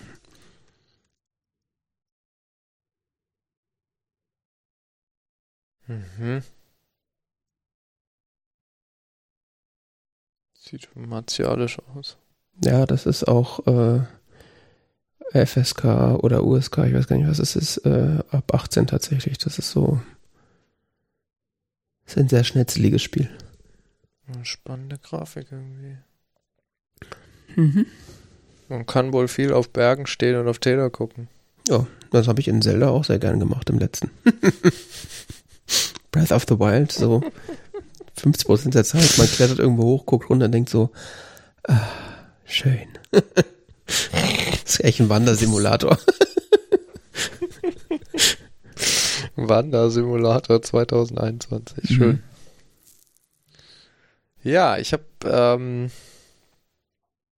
in den letzten Wochen viel Dragon Age Inquisition gespielt. Das ist der dritte Teil der Reihe Dragon Age. Oder der Dragon Age Hauptreihe. Äh, hat eine elendig komplexe Story. Mhm. Es ist mehr so wie so ein Roman, den man spielt, glaube ich. Also es, es, gibt irgendwie zig Figuren, es gibt äh, Zusammenhänge, eine komplexe Welt. Ist sehr atmosphärisch im Großen und Ganzen. Ähm, da ich Dragon Age 1 und 2 nicht kenne, was man, was man mir verzeihen mag, ähm, ich habe einfach gleich den dritten Teil gespielt. Dragon Age 2 soll auch ganz schlecht sein, habe ich gehört. Ja, Dragon Age 1 soll ganz, ganz super sein. Dragon Age 2 dann äh, nicht so cool und Dragon Age 3 dann wieder sehr cool. Ja, ich hatte. Habe äh, ich gehört, aber ich weiß es nicht. Ähm, das ist ein Spiel von 2014. Das ist davor ist, glaube ich, nicht so viel älter. Es gibt Dragon Age Inquisition, gibt es für PlayStation 3, 4, Xbox 360 und Xbox One. Und äh, ja, diese anderen Dinger da, PCs, ne? ähm, es ist ein Rollenspiel. Mhm. Uh, du generierst zu Anfang einen Hauptcharakter oder übernimmst einen Charakter aus Dragon Age 2. Hm. Uh, ist ein einer von vier Rassen, Mensch, Elf, Zwerg oder so. Kunari heißen die. Das sind so große Wesen mit Hörnern. Mhm. Uh, wählst Klasse, keine Ahnung was und so weiter. Macht halt so ein paar, kann seinen Charakter so ein bisschen designen. Das übliche halt. Ja, es hat auch so Werte wie so im klassischen Dungeons and Dragons, aber so richtig weiß ich nicht, ob die jetzt so spielentscheidend sind. Ähm, es gibt dann teilweise so Ausrüstungsgegenstände, die bestimmte Werte ver verhöhen oder sonst was, aber wichtiger sind sowas wie Geschicklichkeit oder keine Ahnung was, aber wichtiger sind tatsächlich dann Ausrüstungsgegenstände, die deine besonderen Fähigkeiten, die du im Laufe des Spiels weiterentwickeln kannst, die du aber auch für alle, du spielst das Spiel nicht alleine, sondern es ist so ein Rollenspiel-Party-Game, sprich, ähm, du spielst immer so eine Gruppe von Figuren. Mhm. Und ähm, diese Gruppe von Figuren, jede Figur hat eben so einen Fähigkeitenbaum, wo man dann so, indem man Erfahrungen sammelt, weitere coole Sonderfähigkeiten freischalten kann. Und dann hast du halt irgendwann so mit jeder Figur so eine individuelle Zusammenstellung an Sonderfähigkeiten. Du bewegst dich in einer nicht ganz freien Welt, sondern das sind so Gebiete, die platziert sind auf so einer großen Weltkarte. Mhm. Ähm, und im Laufe des Spiels schaltest du immer mehr von diesen Gebieten frei. Die sind unterschiedlich groß, diese Gebiete. In denen gibt's dann, in diesen Gebieten gibt's dann äh, sehr viel zu entdecken, ähm, so an Nebenquests und Gedöns und sonst was. Und du musst halt irgendwie äh, die Nebenquests, die teilweise sehr ausführlich sind, aber auch Nebenquests wie sammle folgende 15 Gegenstände ein, also was man halt so. Hm. Und es gibt eine wirklich sehr atmosphärische Hauptstory, innerhalb derer man auch relativ häufig Entscheidungen treffen muss in Gesprächen oder sowas. Ja, wie möchtest du jetzt handeln, sonst was, die dann tatsächlich den weiteren Verlauf des Spiels beeinflussen, was schon wirklich ein ganz interessanter Aspekt ist, den ich so in dieser Tiefe noch nicht unbedingt irgendwo erlebt habe. Also dass tatsächlich sich wesentliche Spielaspekte anders entwickeln können, je nachdem, welche Entscheidung man trifft. Okay und wahrscheinlich dann auch in Dragon Age 4 verändern. Weil zum Beispiel es gab dieses Feature, dass wenn du Dragon Age 2 gespielt hast, äh, konntest du eben damals auch schon Entscheidungen treffen, die dann wiederum die Welt, in der du dich bewegt hast, auf eine bestimmte Weise beeinflusst haben und das konntest du quasi als auch in Dragon Age 3 dann importieren. Ui, okay. Sodass ähm, sich dein Spiel von Anfang an nach bestimmten, in eine bestimmte Richtung entwickelt, weil eben eine zentrale Figur gar nicht mehr lebt oder so. Mhm. Jetzt nur als Beispiel. Weil du irgendwann in Dragon Age 2 die Entscheidung getroffen hast, dass, äh, als du ihn gefangen genommen hast, der wird hingerichtet oder so. Hm. Krass. Ja, ich sag doch, es ist wie so ein Roman eigentlich. So, es ist eine relativ komplexe Story. Äh, sehr cooles Spiel. Man äh, kann sich dadurch sehr viel durchschnetzeln, aber es lebt äh, von der, es lebt von der Geschichte. Und von dieser herrlich atmosphärischen Welt, in der man sich da bewegt. Und äh, so typisch RPG-mäßig gibt es halt immer was zu entdecken. Mhm. Ist das dann so, also ich habe hab da hab mal in so ein paar Video-Reviews reingeguckt, auch schon vor ein paar Wochen, weil du das ja schon letztes Mal erwähnt hattest. Äh, also auf den ersten Blick hat mich das so total an Skyrim erinnert, so weil Drachen und Rollenspiel mm, und Rennzeit. Ja, ja, klar, es gibt auch Drachen. Ähm, du hast aber nicht, also keine Ahnung, das ist nicht so diese Spielmechanik wie bei Skyrim nicht ganz. Es ist ja vielleicht ähnlich, aber wie gesagt, diese, die, du hast ja bei Skyrim immer nur diese, dass du als Einzelfigur unterwegs bist und da hast du ja, eben stimmt. immer diese Party aus bis zu vier Figuren. Mhm. Und du steuerst immer eine von diesen Figuren, du kannst aber das auch theoretisch wechseln. Rennen die dann alle und, hinterher oder läufst du dann von denen weg? Aha? Wenn du jetzt mit einer Figur voranläufst, laufen andere hinterher oder die, ja. bleiben die stehen? Nee, nee, die laufen dir hinterher. Die okay. du kannst dann auch ähm, Kämpfe kannst du unterschiedlich taktisch gestalten. Also wenn du auf dem leichtesten Schwierigkeitsgrad äh, kämpfst, reicht das einfach, wenn du draufhaust. Mhm. Äh, du triffst meistens auf so Gruppen von Gegnern in der Regel, mhm. die sich dann zusammensetzen aus unterschiedlichen starken Gegnern, sodass du durchaus so taktische Kämpfe führen kannst in den Momenten. Es gibt auch, du kannst, äh, wenn du Select hast oder keine Ahnung, wie die Taste heißt bei der Xbox 360, ähm, die ist da, wo früher die Select-Taste war beim Super Nintendo. Die linke halt. Die linke halt, genau. Wenn du die drückst, ähm, dann geht so ein taktischer Modus auf in einem Kampf und du kannst dann deine Figuren wie so, ja, so aus so einer Draufsicht steuern und welche Aktionen die dann ausführen und so und dann die Zeit Schritt für Schritt weiterlaufen lassen, sodass du dem und dann wieder neue, neue Aktionen bestimmen und so weiter. Das heißt, es ist so ein rundenbasiertes Kampfsystem dann? Nee, es ist nicht rundenbasiert, aber es pausiert. Ah, okay.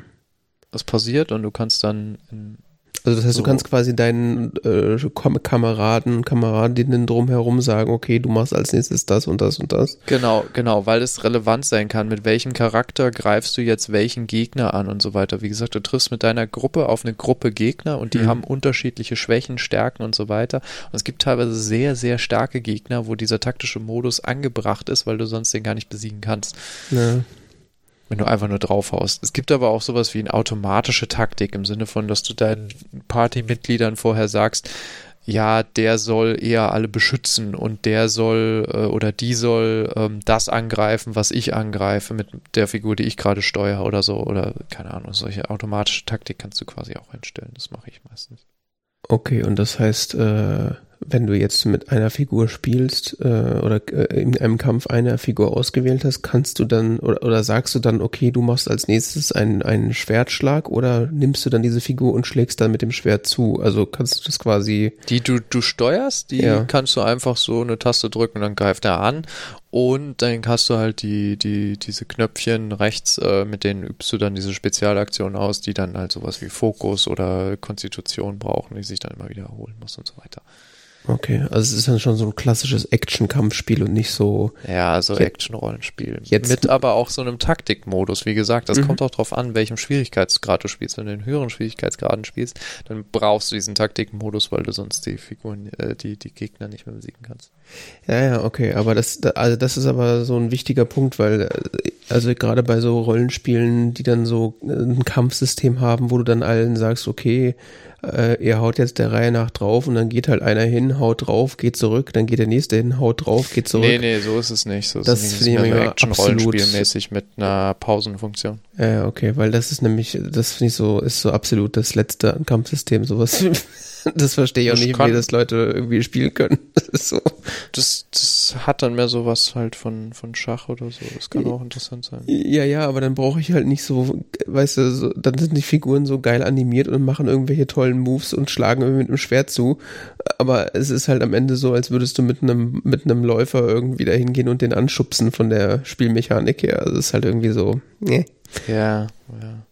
Okay, es gibt dieses Spiel, ich spiele das auf der Xbox 360, ich würde aber keinem empfehlen, es auf der Xbox 360 zu spielen, wenn man Alternativen hat. Ich weiß nicht, wie es auf den Playstations ist, aber auf der Xbox 360, äh, ja, braucht schon recht lang zum Laden. Hm, okay. das ist, glaube ich, eher für die Xbox One. 2014, wann, was, wann ist denn die Playstation, äh, die, die Xbox 360, von was welchem Jahr ist sie denn? Äh, 2005. Ui, oh, okay. so alt schon, okay, da hatte ich das irgendwie anders im Kopf. Ja gut, wenn die dann auf einer zehn Jahre alten Konsole das dann läuft, dann ist klar, das ist eher gerade für die neuere. Genau. Ja, die war halt von 2013, 2014 so im Dreh und das Spiel ist halt auch 2014. Okay. Erschienen. Ähm, ja, du hast so Effekte wie, das kommt der Ladescreen, du guckst dem Ladescreen zu, der Ladescreen geht weg und das ist einfach schwarzer Bildschirm. Und dann vergehen nochmal 20 Sekunden, bevor das Spiel erscheint. das ist schon ein bisschen schräg. Aber es geht. Also ich finde, man kann es spielen, aber halt, es wird im Internet stark kritisiert, dass das quasi unbenutzbar ist. Ja, gut. Das Internet ist auch verwöhnt. Ja, okay. Ja, ich sehe es gerade hier im PlayStation Store für, also PlayStation 4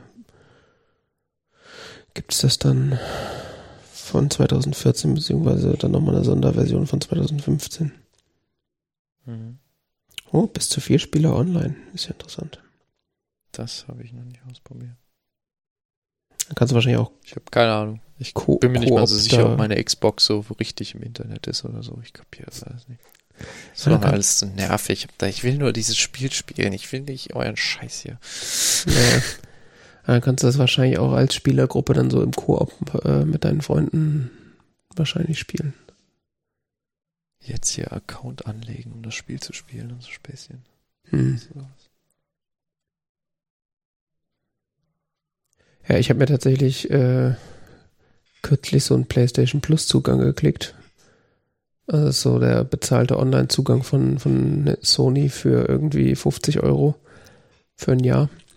Aber da sind halt auch so viele Spiele dabei, die man theoretisch irgendwie mal spielen wollen würde, dass sich das halt auch irgendwie lohnt. Also ist dann so, äh, was war das? God of War ist da zum Beispiel dabei, das wollte ich noch spielen. Da kostet halt allein das Spiel so viel wie dieser Online-Zugang. Mhm. Ja. Aber erstmal Ghost of Tsushima. Äh, ja, Dragon Age Inquisition. Äh, da, häng, äh, da hängst du jetzt noch ein bisschen dran oder hast schon irgendwie. Ja, ja, ich habe keine Ahnung, wo ich da genau in der Hauptstory bin. Gefühlt so in der Mitte oder so, ich weiß es nicht genau. Hm. Vielleicht bin ich auch weiter, ich, ich habe keine Ahnung, ich blick da nicht durch. Es ist sehr cool. Brauche aber auch Zeit. Ja, ja klar. Cool, Und es hat cool. noch einige mehr Aspekte, die ich jetzt nicht erwähnt habe.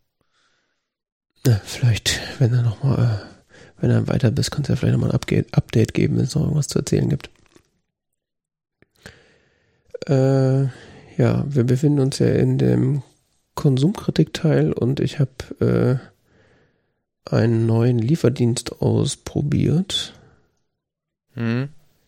Äh, sehr spontan. Ich hatte, ich saß letzte Woche irgendwann auf dem Balkon und dachte, ich hätte jetzt irgendwie Lust auf Bier und Mate und Cola und äh, habe aber keinen Bock, äh, das Auto zu benutzen und zu irgendeinem Supermarkt zu fahren.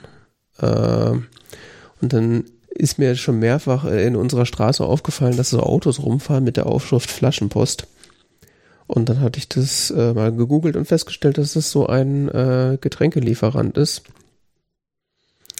die laut eigenen Angaben kostenfrei, also ohne mehr auf, also ohne Aufpreis liefern und das innerhalb von 120 Minuten nach Bestellung, was ich irgendwie völlig absurd und unglaubwürdig fand. Und äh, da ich noch einen Moment Zeit hatte, dachte ich mir so, ja gut, ich wollte sowieso Getränke haben, dann kann ich jetzt das auch mal ausprobieren. Hab halt äh, einen Kasten Bier, einen Kasten Mate und einen Kasten Cola bestellt und nach anderthalb Stunden klingelt es an der Tür und äh, jemand äh, trägt dann drei Kisten die Treppe hoch. Ich war sehr verstört von dem Ergebnis. also ich, ich saß halt so da und dachte so, ja, es ist irgendwie so, wenn das irgendwie nächste Woche kommt, ist ja auch okay. Es ging aber nur in zwei. Also ich hätte auch sagen können, ja, liefer das morgen oder so.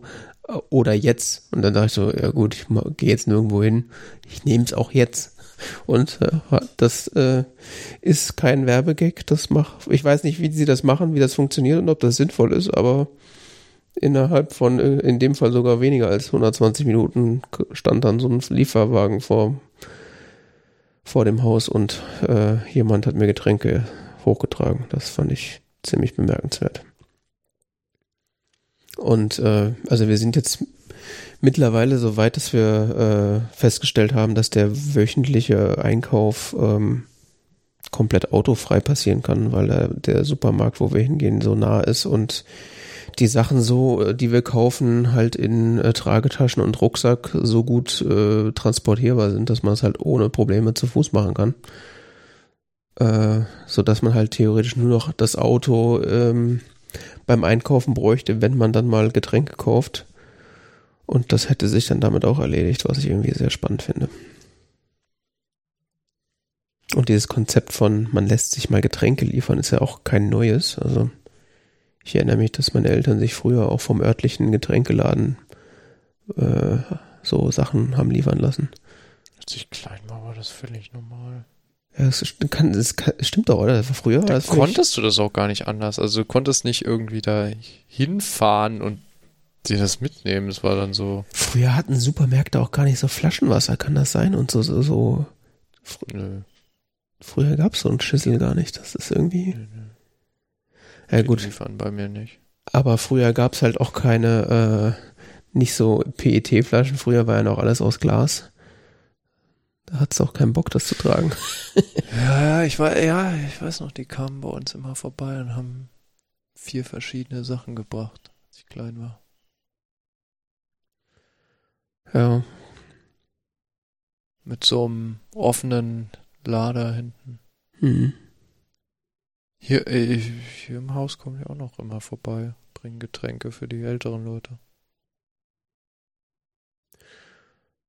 Ja.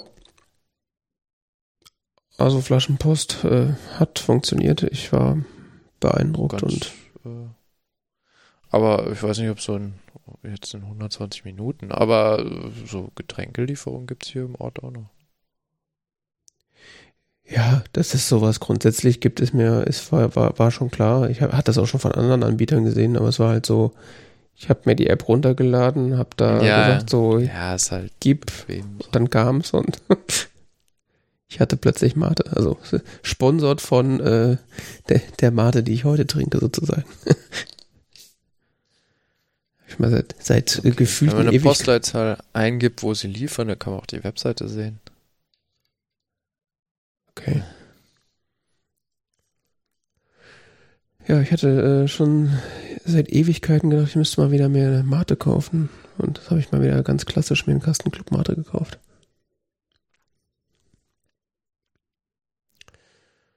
Ja. So viel dazu. Kapier die Webseite nicht. Ja, nicht so wichtig. Die Webseite ist eh furchtbar.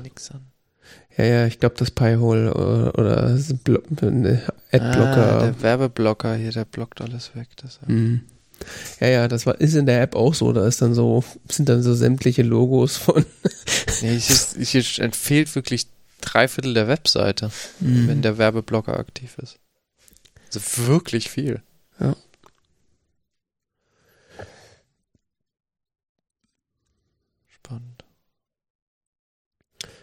Wir haben ja schon Auswahl, ne? Ja, ja, also Auswahl äh, ist, war auch deutlich größer, als ich gedacht habe.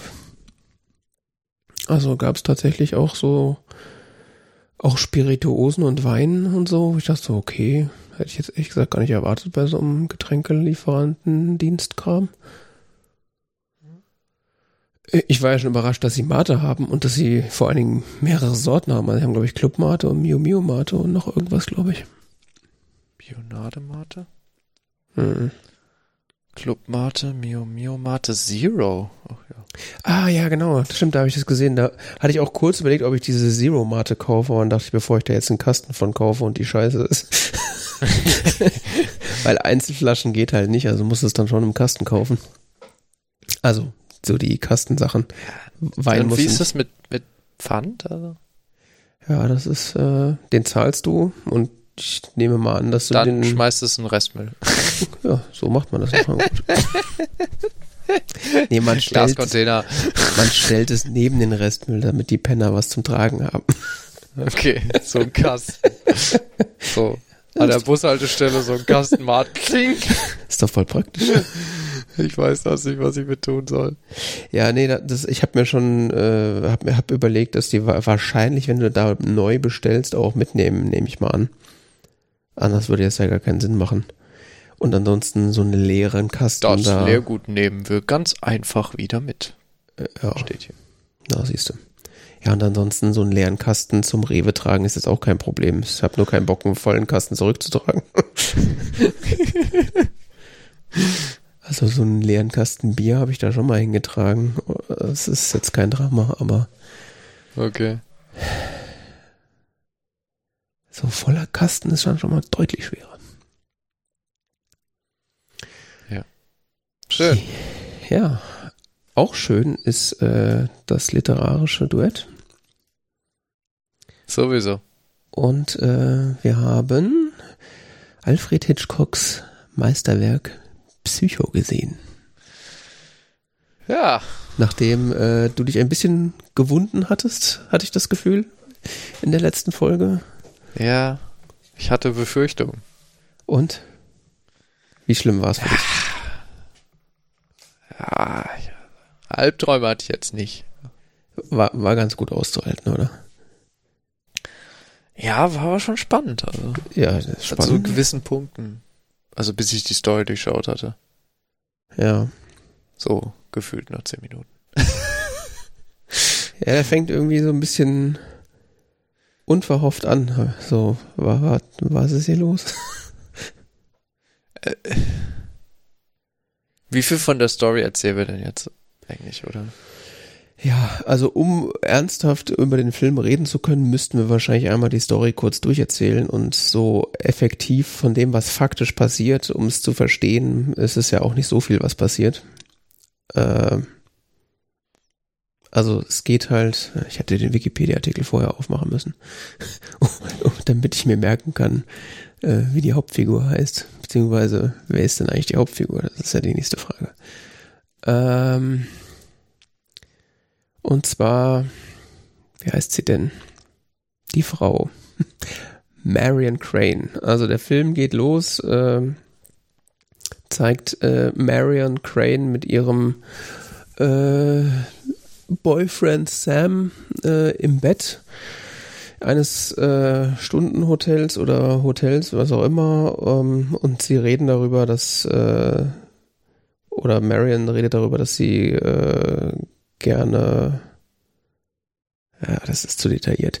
Grundsätzlich geht es darum, Das dass sie eine Beziehung führen und äh, Ja. man vielleicht irgendwie mal heiraten sollte, aber er hat irgendwie Schulden und so. Genau. Und das ist halt wichtig für die, für die Exposition, dass es da eine gewisse Geldnot irgendwie existiert. Und äh, sie treffen sich da wohl regelmäßig in der Mittagspause, also in ihrer Mittagspause. Und dann geht sie halt äh, zurück äh, in das Büro, in das sie arbeitet. Und äh, das scheint wohl irgendwie so Real Estate oder sowas zu sein. Auf jeden Fall Das ist, glaube ich, so ein Notar und da kauft jemand ein Haus und möchte das bar bezahlen und legt da sehr viel Geld auf den Tisch. Genau. Und äh, Und, so äh, sie fühlt sich dann versucht und ist halt so die alternde Jungfer irgendwie, was noch so ein bisschen herausgestellt wird und äh, meint halt so ihre eine Lebenschance zu ergreifen, nimmt das Geld und haut ab, auf, macht sich auf den Weg zu ihrem Handelsvertreterfreund. Ja, beziehungsweise ist, ja, ist es ja tatsächlich noch ein bisschen eleganter. Sie kriegt ja äh, den Auftrag, das Geld zur Bank zu bringen. Mhm. Und äh, sie geht dann aber nicht zur Bank, sondern setzt sich ins Auto und fährt weg. Mhm. Ja. Genau. Und äh, ja, auf dem Weg dahin ins, äh, oder auf, auf dem Weg passieren halt so bemerkenswerte, interessante Geschichten, äh, die wir vielleicht- auch besprechen. Also sie wird dann, hat dann irgendwann das Gefühl, von einem Polizisten verfolgt zu werden und äh, wechselt daraufhin das Auto. Also sie kauft dann quasi mit einem Teil des Geldes äh, ein, ein neues Auto, ein neues gebrauchtes Auto, gibt ihr altes in Zahlung und äh, hält dann irgendwie nachts äh, an einem Motel an, äh, relativ abseits vom Schuss. Das äh, berühmt-berüchtigte Bates Motel, das ist quasi so in der Filmwelt schon ein geflügeltes Wort und trifft dann da auf den ja, Besitzer, Verwalter Norman Bates, äh, der sie dann da zum äh, Abendessen einlädt. Ähm, mhm. Im Hintergrund des, des Motels ist dann äh, sein, sein Wohnhaus zu sehen und äh, Marion hört von dort auch die Stimme seiner Mutter äh, oder sie hört seine Mutter mit ihm sprechen. Ähm, sie essen zu Mittag und äh, äh, Quatsch zu Abend und äh, sie geht dann äh, duschen und wird dann äh, gibt's die berühmteste Duschszene wahrscheinlich äh, der Filmgeschichte, wo dann äh, ein in Frauen, also das ist lässt lässt sich äh, ein, eine Person in Frauenklamotten ja, also der, der Film. Sie ersticht. Also wir, wir, das, dass wir jetzt da alles Mögliche spoilern, ist ja klar, äh, um darüber reden zu können, weil das ist ja ein Krimi, auch, auch ein Krimi sozusagen. Und äh, also Norman Bates in, in Klamotten seiner Mutter ersticht äh, Marion in der Dusche. Und äh, er entledigt sich dann ihrer Leiche, indem sie, indem er sie in den, ihren, den, ihren eigenen Kofferraum äh, sperrt und äh, das ja, Auto in so einem Sumpf. Er, äh, er, entledigt sich der Leiche, sagen wir so. Ähm, inklusive des Geldes. Richtig. Was er offensichtlich nicht weiß, dass das Geld da verpackt ist und so weiter. Ähm, das ist für ihn anscheinend nicht relevant. Es war kein äh, Mord aus äh, Geldgier. Genau. Sie schw ihre Schwester und äh, macht sich auf der Suche, macht sich wohl dann auf die Suche nach ihr gibt Szenen in der Stadt, wo ähm, der Geliebte arbeitet. Äh, wohl nur wenige Meilen entfernt von Bates Motel. Ja, sie war quasi fast da, als sie. War fast da. Sie hat da, es war halt nur Abend gewesen und hat stark geregnet und so weiter. Also was sie da angehalten, ähm, ist auch ein bisschen ab vom Schuss, dieses Motel. Also sie ist da irgendwie so ja, es wird mehrfach erwähnt, dass, wird mehrfach erwähnt, dass der Highway früher da lang ging und dann aber verlegt wurde und seitdem geht's dem Hotel, äh, dem Motel nicht mehr so gut. Ja, ja genau. Ähm, auf jeden Fall, ihre Schwester ist im angrenzenden Ort und äh, sucht sie halt, äh, konfrontiert den Geliebten damit, äh, der weiß von nichts, dann taucht noch so ein ähm, Privatdetektiv. Private Detective auf, äh, Arbogast oder Arbogast oder sowas heißt der, mhm. der äh, im Auftrag dieses Immobilienkäufers da ermittelt, mhm. der gern sein Geld zurück hätte. Und äh, die verabreden sich dann da dem weiter nachzugehen und der dieser Privatdetektiv kann dann tatsächlich nach viel Fragen und sonst was ermitteln, das äh, ist, taucht er halt irgendwann in diesem Bates Motel auf, sagen wir es so, und ähm, verhört so in so einem geschickten Gespräch äh, den Norman Bates. Genau. Und findet so raus, dass da irgendwas im Busch ist und dass da irgendwas komisch ist in diesem Bates Hotel und dass wahrscheinlich auch die Marion Crane da war und äh, übernachtet hat. Das dem will er weiter nachgehen und kündigt das, also tele telefoniert dann auch nochmal mit den anderen beiden und sagt so, ja, ich, ich, ich bin hier auf einer Spur irgendwie und irgendwie, naja, ich weiß noch nicht so genau.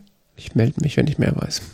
Ich melde mich, wenn ich mehr weiß und geht dann in das Gebäude, in dieses Wohnhaus von Norman Bates, was ein bisschen höher liegt. Äh, so sieht sehr creepy aus, irgendwie so ein älteres Gebäude, steht ein bisschen abseits, bisschen höher von dem Motel und er geht da rein und, und ähm, sucht seine Mutter. Halt, Sucht die Mutter, genau, sucht die Mutter. Ja, also er hatte schon vorher mehrfach gefragt, ob er die Mutter sozusagen auch sprechen kann, um mir Fragen zu stellen und Norman hat ihm das halt verboten und er geht dann da quasi heimlich rein und wird dann äh, von dort auf äh, oder dort auf der Treppe von äh, wiederum Norman in Frauenkleidern äh, erstochen. Was man aber nicht erkennt, man sieht halt nur äh Genau. Person in Frauenklamotten. Die, die Morde finden alle so statt, dass, dass man denkt, es ist die Mutter. Man sieht nie das Gesicht oder so. Also. Ja. Ähm, ja, die, die zwei anderen werden misstrauisch. Weil der Privatdetektiv sich nicht meldet. Genau, weil der Privatdetektiv sich nicht meldet, gehen den nach, fahren auch ins Bates Motel, ähm, verabreden sich, dass er äh, Norman Bates ablenkt, während sie das Haus durchsucht. Ja. Und äh, kurz vorher hat man schon ähm, gesehen, wie Norman Bates, sehr eigenartige Szene, man sieht das Zimmer von außen, in dem wohl die Mutter lebt. Mhm, man sieht ja. so die Zimmertür in so einer ganz creepy Einstellung und man hört ein Zwiegespräch zwischen Norman Bates und seiner Mutter. Hm. Und dann irgendwie, äh, ja, ich, ich werde dich im Keller verstecken und so und sonst was. Und äh, dann sieht man eine Szene, wie er ein, eine Frau offensichtlich die Treppe runterträgt, aber man sieht auch nicht ihr Gesicht. Das ist halt von oben gefilmt. Ja, es ist sehr interessante Einstellungen von Kameraeinstellungen, sehr, ähm, ja. Ähm, auf jeden Fall, wie gesagt, der äh, Freund da von Marion Crane verwickelt Norman Bates in ein Gespräch, während die Schwester das Haus dann durchsucht. Und äh, dann gibt's den großen Höhepunkt im Keller, mhm. wo äh, ähm, die Schwester, die, die den letzten Endes die Mutter entdeckt, die, bei der es sich eigentlich nur noch um einen präparierten Leichnam handelt. Und in dem Moment kommt Norman Bates. Diesmal sieht man ihn tatsächlich in Frauenklamotten und Perücke mit einem großen langen Messer in der Hand äh, in das in den Kellerraum und äh, versucht auch auf sie einzustechen. In dem Moment kommt der Liebhaber und hält Norman, überwältigt Norman Bates. Genau. Einer dramatischen Szene. Ja. Und schließlich gibt es eine Schlussszene im, im Polizeirevier, wo ein Psychologe das alles nochmal erklärt. Genau. Dem äh, verschreckten Publikum der 60er Jahre nochmal erklärt, was denn da so jetzt eigentlich passiert ist. Genau. Warum er kein Transvestit ist. Großartigster Satz in dem Drehbuch. I guess he's a transvestite.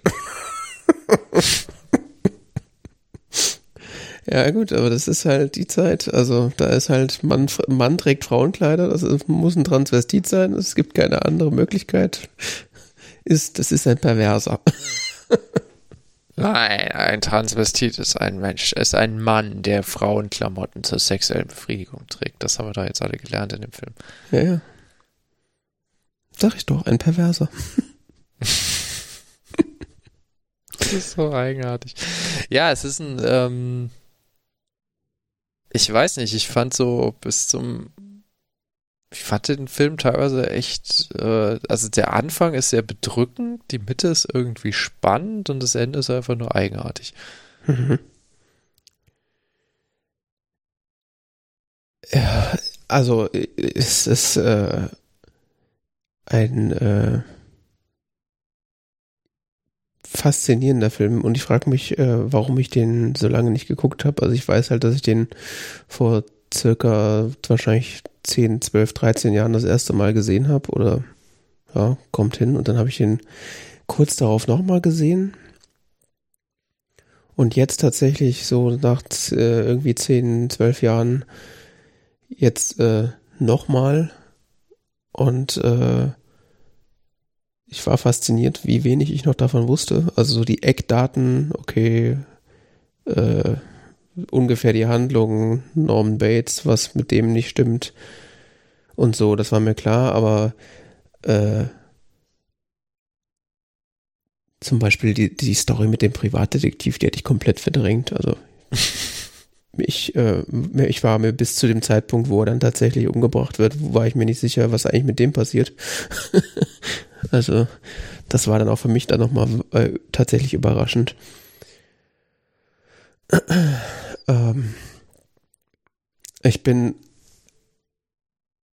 jedes Mal überwältigt von dieser Musik, muss ich sagen.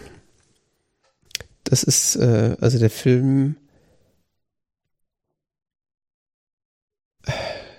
Also es gibt so ein Hauptthema, was gefühlt den ganzen Film durchgespielt wird.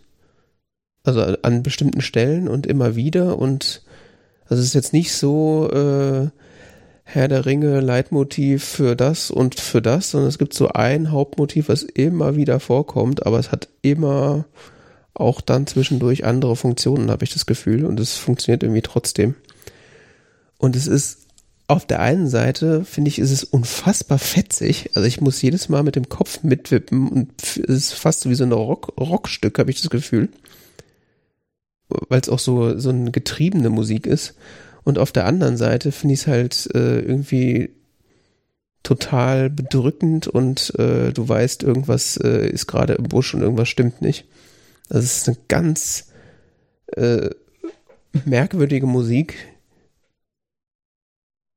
Äh, und ich habe das Gefühl, die trägt so den halben Film mit.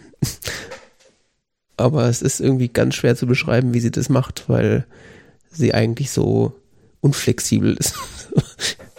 Also allein die, äh, die Szene, äh, wo, äh, nach, nachdem Marion das Geld mitgenommen hat und dann auf, auf, der, äh, auf der Flucht sozusagen vor ihrer eigenen Tat ist, spielt, ist, wird dauerhaft dieses, äh, diese Musik gespielt.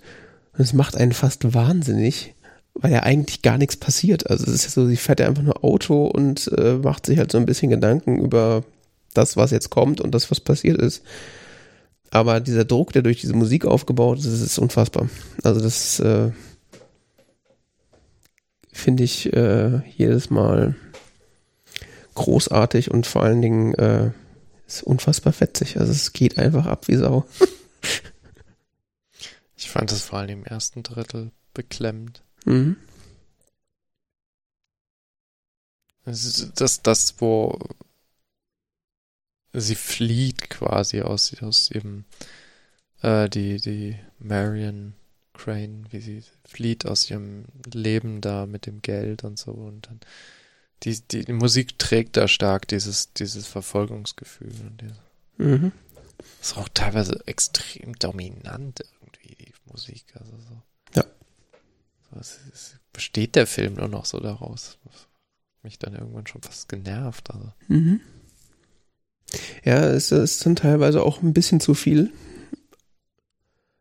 Aber ich bin nicht sicher, ob das nicht gewollt ist. Es ist nicht unbedingt dann so der Film der leisen Töne, sondern nee. es ist wirklich enorm dominante Filmmusik. Mhm. Für die Zeit auch, glaube ich, relativ äh, ungewöhnlich. Also mein Filmwissen zu Filmmusik ist nicht sonderlich ausgeprägt. Aber wenn ich mir so andere Filme angucke, die deutlich später gekommen sind, äh, keine Ahnung, mein, mein persönliches Beispiel dafür wäre jetzt so der erste Rocky-Film, der irgendwie Anfang der 70er oder sowas rausgekommen ist. Der gibt's überhaupt gar keine Filmmusik. Also da gibt's dieses eine, dieses Rocky-Theme, was immer mhm. gespielt wird, wenn er trainiert. Und ansonsten gibt's einfach gar keine Filmmusik. ist einfach nix. Ja, es gibt solche und solche Filme, soweit ich mich erinnere. Aber ähm, gerade so in der frühen Filmkunst hast du das viel, dass Musik gespielt wird, weil, weil sonst ja wirklich echt gar nichts zu hören war. Also es fängt so an mit dem ähm, sowas wie so, dass halt so ein Klavier spielt im Hintergrund, weißt du, so bei Stummfilmen oder so. Ja, ja, klar. Das ist, das, das, das, dass, dass man halt so ein Klavier oder, oder teilweise sogar ein Orchester oder so spezielle Orgeln oder sowas im, im Kino stehen hatte, die dann parallel gespielt haben. Ähm, das kenne ich. Ja, aus der Stummfilmzeit direkt rauskommen, war, war, war Musik natürlich super dominant, das ist klar, aber ich habe das Gefühl, so gerade so Anfang der 50er, äh, 60er, so hat man sich dann eher von der Musik wieder abgewandt. Aber das ist jetzt auch so gefährliches Halbwissen. Ja, weiß ich nicht. Vielleicht ein besonderer Inszenierungsstil. Äh, ja, es ist ein interessanter Film, ne? Ja, und äh, die, die Struktur des Films ist auch irgendwie äh, sehr. Also es ist mir jetzt auch wieder aufgefallen, dass, dass der Film so äh, so eine klassische Struktur eigentlich ablehnt, wie man das jetzt irgendwie von anderen Filmen gewohnt ist, dass es irgendwie so eine Hauptfigur gibt, der man so den Film überfolgt, weil die Hauptfigur wird nach 45 Minuten umgebracht. Das, damit habe ich überhaupt nicht gerechnet. Also ich dachte so, also man, keine Ahnung, man hat ja vielleicht so, so ein so ein mentales Bild von so einem Film im Kopf oder man fantasiert vielleicht so ein bisschen rum, wenn man so einen Film sich anfängt zu schauen, wie sich der wohl entwickeln könnte oder mhm. was so passieren könnte und sonst was. Und es ist nicht das, was ich erwartet hätte, dass wir quasi so eine Hauptfigur so intensiv kennenlernen und sie dann gleich so in der Mitte oder so nach einem Drittel des Films verstirbt oder sonst was. Also ja. Im klassischen Krimi oder so ist ja der Mord entweder schon passiert, wenn der Film einsteigt, oder er passiert gleich ganz am Anfang. Genau. Und ich hätte mir mal so Thriller-mäßig erwartet, dass es so quasi, dass diese berühmte Duschszene so ein, so der, der so der ultimative Höhepunkt ist oder so. Mhm. Ja, ist schon, ist schon sehr lange her, dass ich jetzt zum ersten Mal geguckt habe, aber ich glaube, so ähnlich ging mir das wahrscheinlich auch. Also es ist, der, der unterläuft ja, so sämtliche Erwartungen, was das angeht. Das ist ja, das ist ja gerade mal ein Drittel des Films rum, da ist sie schon tot, ne? Mhm. Also, so ungefähr. Gefühlt zumindest. Ja, ich glaube, das ist tatsächlich so nach einer Dreiviertelstunde oder so. Also da ist dann sogar mehr ja, als ein Drittel schon vorbei. Hälfte, ja. Und das ist. Äh, neun Minuten, ja, ja, ja, schon es ist natürlich auch besonders äh, perfide, weil man sie halt, weil, weil der, der Fokus halt die ganze Zeit so auf sie gesetzt ist. Also es ist ja, mhm. du erlebst ja quasi diesen, also spätestens ab, ab der Szene, wo sie das Geld nimmt und nach Hause fährt und dann weg, äh, äh wegfährt, hat man das Gefühl, man klebt an ihr dran und erlebt alles, was sie auch erlebt. Also in Bezug auf erzählte Zeit ist ja, es zieht sich ja unfassbar in die Länge, diese Autofahrerei und so. Ähm, und dann äh, wird sie dann da halt umgebracht. Das ist schon, also es ist ungewöhnlich, aber ich finde es auch irgendwie einen geilen Move, weil es halt so wirft dich halt komplett aus der Bahn und dann ist halt die Frage, wer ist denn dann die Hauptfigur? Und äh, das ist dann wahrscheinlich äh, ja Entweder Norman. ist es, ja, also es ist entweder Norman oder halt noch gibt es vielleicht noch so einen so einen Brücken-Charakter äh, mit dem mit dem Detektiv, weil der auch dann relativ glaub, viel Zeit einnimmt, aber ja. Ich glaube, der Twist in dem Film für im Respektive der Zeit ist, dass der Mörder tatsächlich die Hauptfigur ist. Mhm. Oder da wird. Ja. So eine heimliche Hauptfigur, auch wenn man quasi ihn nicht sieht, nicht versteht, bis er quasi überführt ist. Aber es ist so, die, ohne ihn wird der Film ja überhaupt nicht Sinn geben. Ja. Und äh, er ist so die zentrale Figur, um die sich eigentlich alles dreht. Ja, und wo du, äh, wo du gesagt hast, äh, bei einem, in einem Krimi würde der, würde das Verbrechen quasi am Anfang stattfinden, was ja auch witzig ist, es findet ja am Anfang ein Verbrechen statt. Also sie klaut ja irgendwie 40.000 Dollar, was ja zu dem Zeitpunkt wahrscheinlich eine Milliarde ist. äh, also es findet ja, ja ein Verbrechen statt. Ist, ähm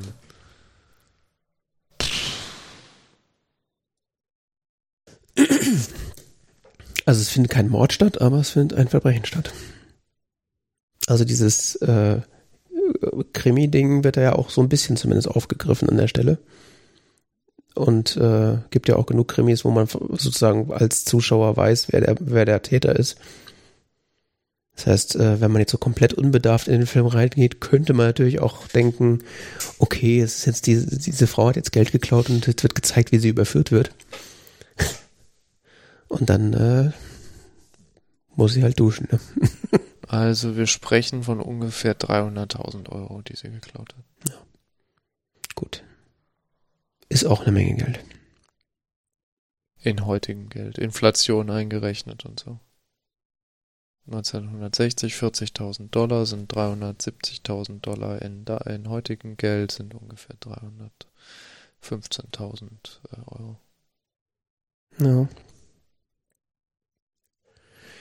Ich hatte mir äh, heute Mittag noch äh, so ein, zwei Videos angeschaut von Leuten, die so über den Film gesprochen haben, äh, die dann auch eine psychoanalytische Sicht irgendwie da äh, drau drauf angewendet haben.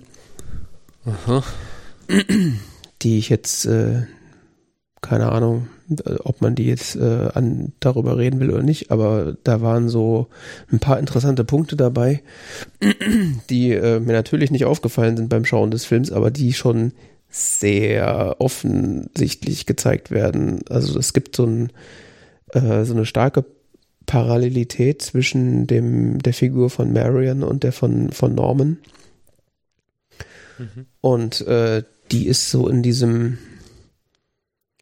äh, in dem inszenierten Wahnsinn äh, dargestellt. Und äh, das ist mir, also mir ist es beim Schauen aufgefallen, aber ich habe es irgendwie äh, nicht, also kennst du das, wenn du so Kleinigkeiten siehst, aber die irgendwie so abtust, weil du nicht sicher bist, ob das gerade wirklich passiert ist, beziehungsweise ob du das, den Gesichtsausdruck wirklich richtig gedeutet hast. Es gibt, äh, während sie nach dem nachdem sie das Geld hat und wegfährt, äh, gibt es da so eine, so eine Autofahrszene, wo, wo, wo sie quasi den kompletten Abend über gezeigt wird. Also siehst du da, das siehst du daran, dass es quasi draußen noch hell ist und dann immer dunkler wird über die Zeit äh, gesehen. Und mit jedem, äh, mit jedem äh, Wechsel der, oder mit jedem Voranspringen der Zeit geht die Kamera ein Stück weiter an sie ran.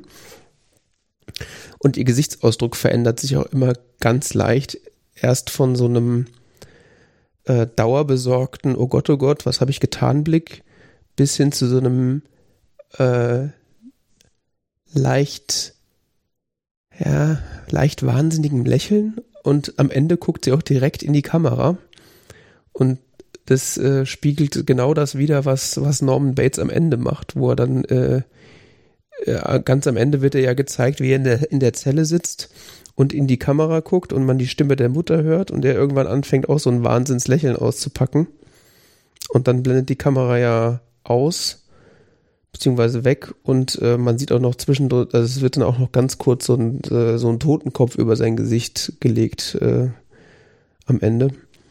Also die, diese diese Parallelität ist mir komplett abhanden gekommen, jedes Mal, wenn ich das gesehen habe, aber sie ist halt so eindeutig da, was, was irgendwie schon sehr faszinierend ist.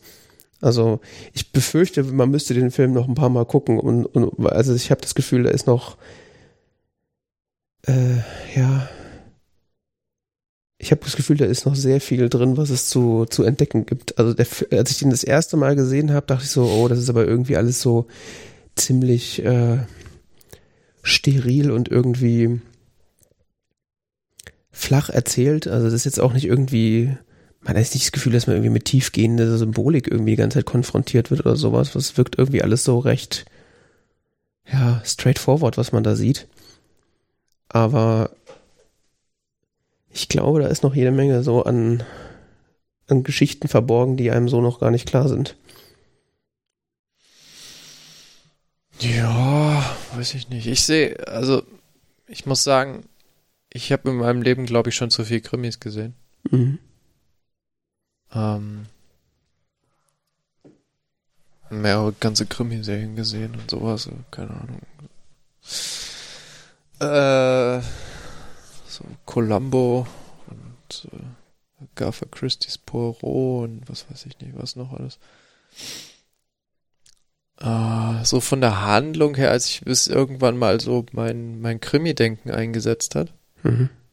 war es dann halt irgendwann so, ah ja, jetzt ist das, sonst was, dann war der Film relativ langweilig, weil dann irgendwie so, ja, Abegast ermittelt, ja, entweder geht der drauf oder er findet es raus. ja, so. Innerhalb der nächsten paar Schnitt und der ist tot. so.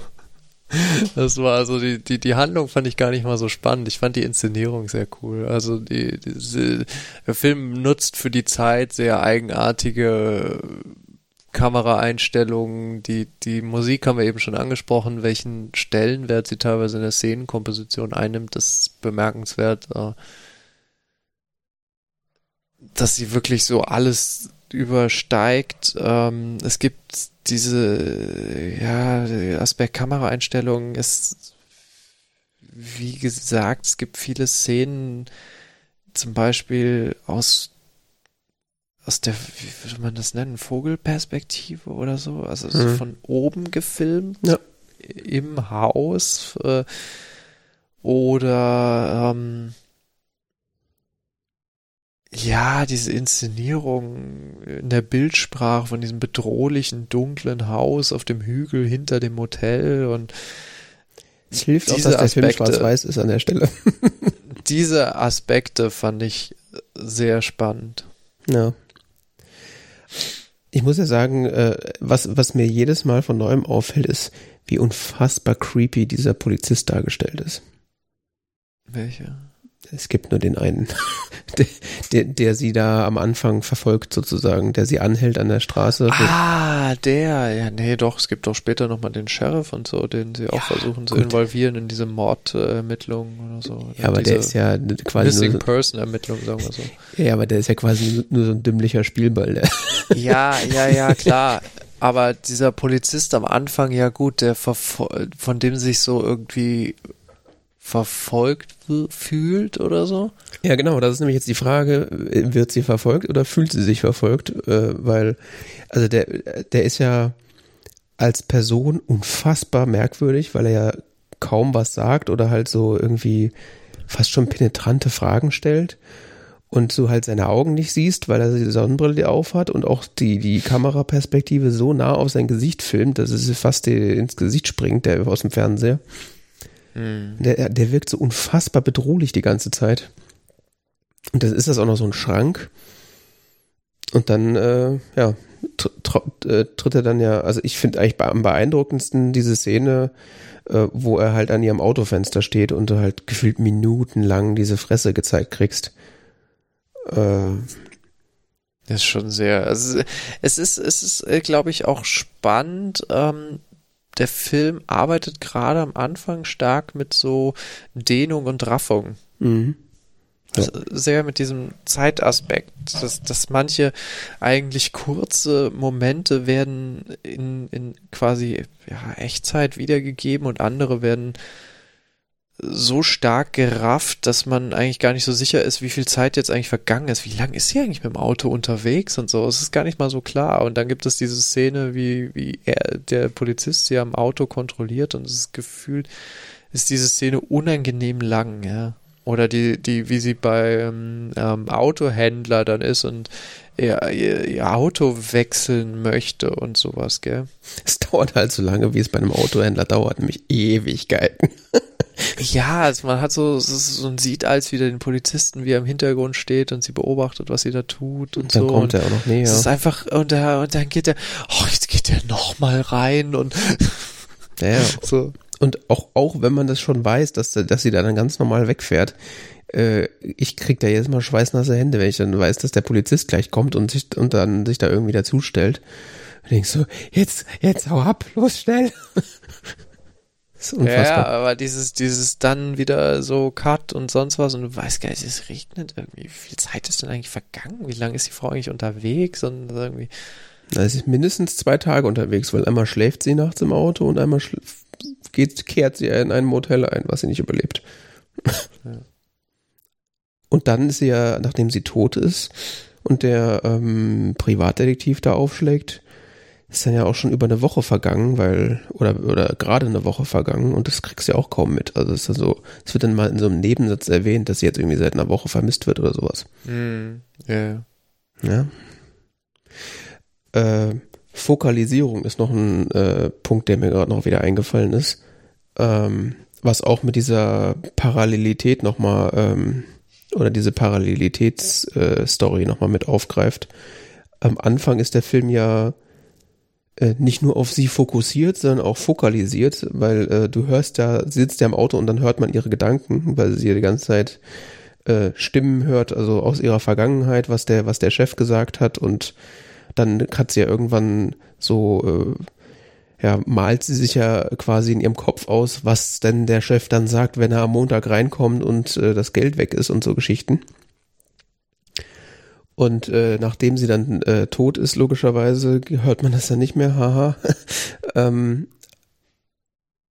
aber man hört äh, interessanterweise halt äh, Normans Gedanken. Beziehungsweise am Ende, logischerweise, hört man ja seine Gedanken, weil also er sitzt ja vor der Kamera und man hört die Mutter reden. Und ähm, was noch so was, was so ein Ding ist, wo ich mir noch ein bisschen den Kopf drüber zerbreche, ist, äh, dass man die Stimme der Mutter in der Entfernung hört. Also als, als quasi ähm, Marion da ankommt und er und Norman nochmal ins Haus geht, um quasi äh, das Essen zu holen, zu dem er sie ja einlädt dass man dann die Mutter rufen hört, dass sie da das nicht will und so. Und äh, das muss dann aber, das muss dann ja Norman gewesen sein, der dann da mit sich selbst spricht. Ja. Das ist dann wahrscheinlich auch die einzige Schwäche in dem Film, dass äh, man das wahrscheinlich, oder dass, dass die Mutter wahrscheinlich äh, etwas männlicher klingen müsste, weil sie ja mit Normans äh, Stimmbindern spricht. Also was ja. männlicher, als sie jetzt klingt in dem Film. Ja, es ist halt durch Normen fokalisiert irgendwie, ne? Ja. Also am Ende ist es komplett klar, dass es dann durch ihn fokalisiert wird, weil er ja, also man hört ja dann seine Gedanken plötzlich. Hm. Hast du die Adaption oder die Fortsetzung gesehen? Nee. Psycho 2, Psycho 3, Psycho 4? Es gibt Psycho 3. Alle wohlgem ja, alle wohlgemerkt mit Norman Bates und gespielt durch Anthony Perkins. Mhm. Bis Psycho 4 The Beginning. What the fuck? Von 1990. Der war so gut, der ist direkt auf Videokassette rausgekommen. ja. Ah, nee, der kam erst im Fernsehen, aber dann äh, im Fernsehen. Ich glaube ja, äh, dass ich da nichts verpasst habe. Also ich hatte irgendwann mal gehört, dass es irgendwie Psycho 2 gibt, aber ich glaube, das hätte auch mit Hitchcock nichts zu tun. Das ist ja einfach nur so ein. Und es gibt noch einen Fernsehfilm, Bates Motel, und es gibt eine Fernsehserie, Bates Motel, von 2013 bis 17. Ja, dass es diese Serie gibt, das wusste ich. Aber auch die habe ich nie gesehen. Und ich frage mich auch, was da halt, also was soll da passieren? Das ist ja auch irgendwie Quatsch. Das sind immerhin fünf Staffeln. Oh Gott. Ja, der wird halt wahrscheinlich, also der Film muss ja mega erfolgreich gewesen sein, wenn ich mir äh, angucke, ja, hier Budget 800.000 Dollar und irgendwie 50 Millionen Box Office. Und äh, ich habe irgendwie Szenen gesehen, dass irgendwie Leute vor den Kinos Schlangen standen, um ihn zu sehen. Also, da wird man wahrscheinlich dann über die Jahre versucht haben, von dem Mega-Erfolg nochmal irgendwie ein bisschen was zu melken. Aber ich habe nichts davon gesehen und ich plane auch ehrlich gesagt nichts davon zu sehen. Ja, ich war nur neugierig. Ähm, ja. Ja, das, was noch interessant ist, dass, dass der Film basiert ja auf einem Roman, der auch Psycho heißt, von Robert Bloch, mhm. würde ich jetzt mal sagen. Oh, das ist ein Amerikaner, von daher, also der Name schreibt sich Bloch, mhm. aber ich denke, das Amerikaner schreibe wird wahrscheinlich Bloch ausgesprochen.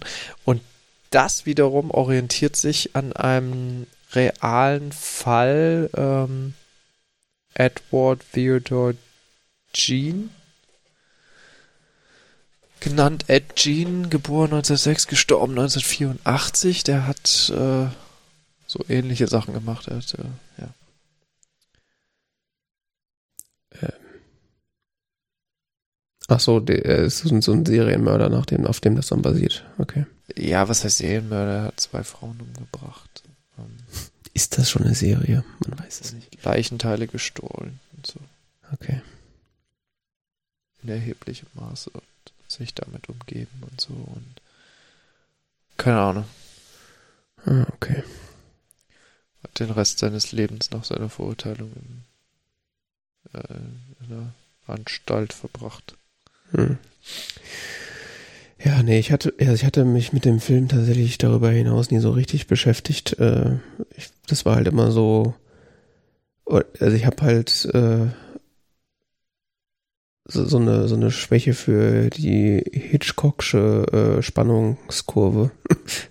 also schafft immer relativ spannende oder sehr spannende Filme zu machen, die auch teilweise gruselig sind, ohne halt auf irgendwie so Schocker-Elemente irgendwie oder Schockelemente zurückzugreifen. Also so mit so klassischen Horrorfilmen kann man mich eigentlich jagen. Also was will ich eigentlich gar nicht sehen. Aber äh, so die Hitchcock-Sachen sind halt immer genau so gemacht, dass sie halt spannend sind und äh, teilweise auch gruselig, aber halt äh, ja aus sich heraus, aus der Story heraus und nicht, weil irgendwelche Leichenteile mir ins Gesicht gehalten werden. Ja, ich weiß nicht. Also so klar, also typische Horrorfilme gucke ich auch überhaupt nicht. Ähm, aber so Spannungsfilme oder sonst was, also ja, also auch Krimis, wie gesagt, ich gucke eher so diese intellektuellen Krimis, sowas wie Columbo oder so. Da geht's mehr darum, wie jetzt äh, Columbo den Mörder davon überzeugt, sich selber zu verraten. Hm. Ähm, weniger jetzt die brutalen Morde oder sonst was, eher das eher so ein eher nicht.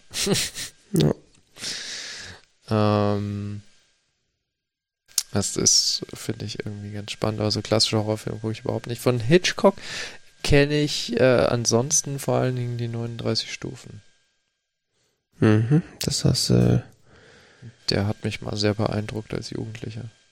Ja. Ja, das ist denn die Film Frage, ob wir da die, äh, ob wir in der, auf die Hitchcock-Route jetzt irgendwie einbiegen und dann nochmal irgendwie mehr von gucken wollen oder nicht. Tja. Ich weiß es nicht. Also ich persönlich habe, äh, auch wenn ich das eigentlich gerne anders hätte, noch nicht so viel mit, noch nicht so viele Hitchcock-Filme gesehen.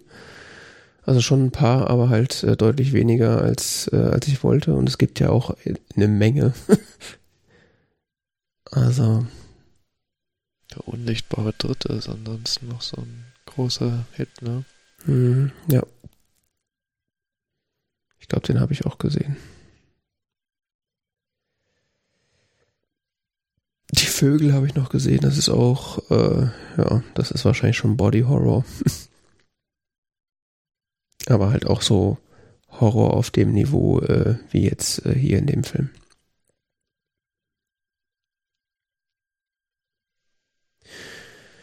Ja, äh, musikmäßig, äh, weil ich ja vorhin Leitmotiv gesagt habe, so ganz stimmt das natürlich nicht. Fällt mir natürlich gerade ein, weil äh, die Szene oder in, in jeder Szene, wo äh, Norman Bates ein Messer hebt, äh, wird natürlich die äh, berühmten schrillen äh, Geigen zu hören die äh, im Sekundabstand äh, zueinander sich befinden.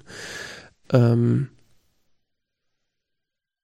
ziemlich einfaches Mittel, aber ist äh, unfassbar effektiv. Also ich muss sagen, bei der Duschszene geht's noch, aber auch später auch, äh, wo, wo er den ähm, Privatdetektiv umbringt und auch in der Szene, wo er dann in den Keller kommt, äh, ist, ich habe jedes Mal Gänsehaut an der Stelle und ich bin mir sehr sicher, dass das nur von der Musik kommt, weil ich weiß ja, was passiert, aber es ist so, mir stellt sich alles an den Nacken hoch, was da aufzustellen ist, ist unfassbar.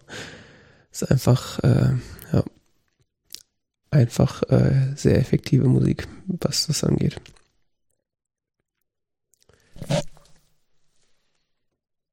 Ja, hast du noch was zu dem Film zu sagen oder ansonsten schließen wir das ab und ähm, Wertvolles. Ja, ich also ich befürchte, man müsste noch ein paar Mal gucken und dann würde einem bestimmt noch ein paar interessante Dinge auffallen. Ich glaube, da ist noch mehr drin, als man beim ersten, zweiten oder dritten Sehen irgendwie äh, findet. Gibt es bestimmt auch jede Menge Sekundärliteratur zu, für die ich nun zu faul war. ähm, das, davon bin ich überzeugt. Ja. Hast du auf die äh, schnell einen Vorschlag, was wir nächstes Mal schauen wollen, oder wollen wir das in der Post-Show dann besprechen, weil wir es in der Pre-Show wieder verpasst haben? Ich würde gerne der unsichtbare Dritte sein. Fürs nächste Mal direkt, ja? North by Northwest, ja. Okay. Dann machen Wenn wir das. das für dich okay ist, weil du hast ja eben gesagt, du hast den, glaube ich, wahrscheinlich schon mal gesehen. Oder? Ja, ich bin mir da kann sein, ich müsste mal reinschauen, aber da ich ja eben meine Hitchcock-Repertoire äh, äh, vervollständigen will und man die Filme auch nicht oft genug gesehen kann, ist das, passt das schon. Ja, dann machen wir das. Nächstes Mal der unsichtbare Dritte. Weil ich will endlich wissen, was mit dieser Maisfeld-Szene auf sich hat. ah, der ist das, okay. Oh, den habe ich, glaube ich, nur einmal gesehen. Das ist schon sehr lange her. Ich erinnere mich an fast nichts mehr. Von daher ist es umso besser, dass wir den schauen. Vielleicht habe ich den auch mal gesehen, aber das ist so diese, so eine ganz berühmte Filmgeschichtsszene und so.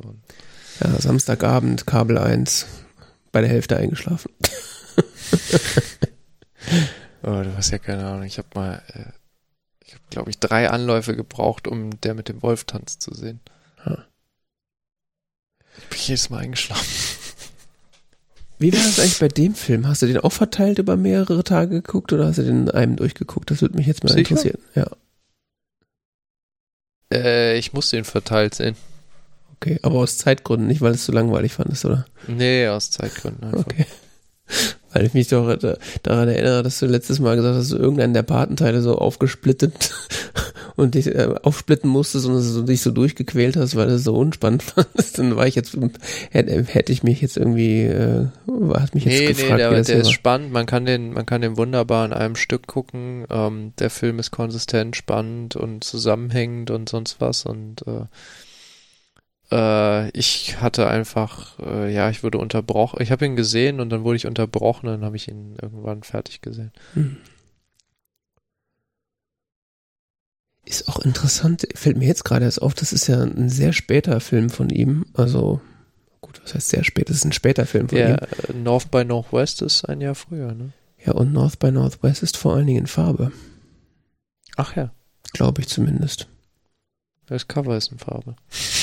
ja gut, das ist von Psycho auch, aber ich meine, dass Filme davor schon, ich meine, in den 60ern gab es noch Farbfilme, das kann mir auch keiner erzählen. Yeah. Also das ist, scheint auch ein äh, bewusster Schritt gewesen zu sein, den Film in Schwarz-Weiß zu drehen. Tja, Cary Grant wollte halt nicht in Schwarz-Weiß auftauchen. Das kann schon sein.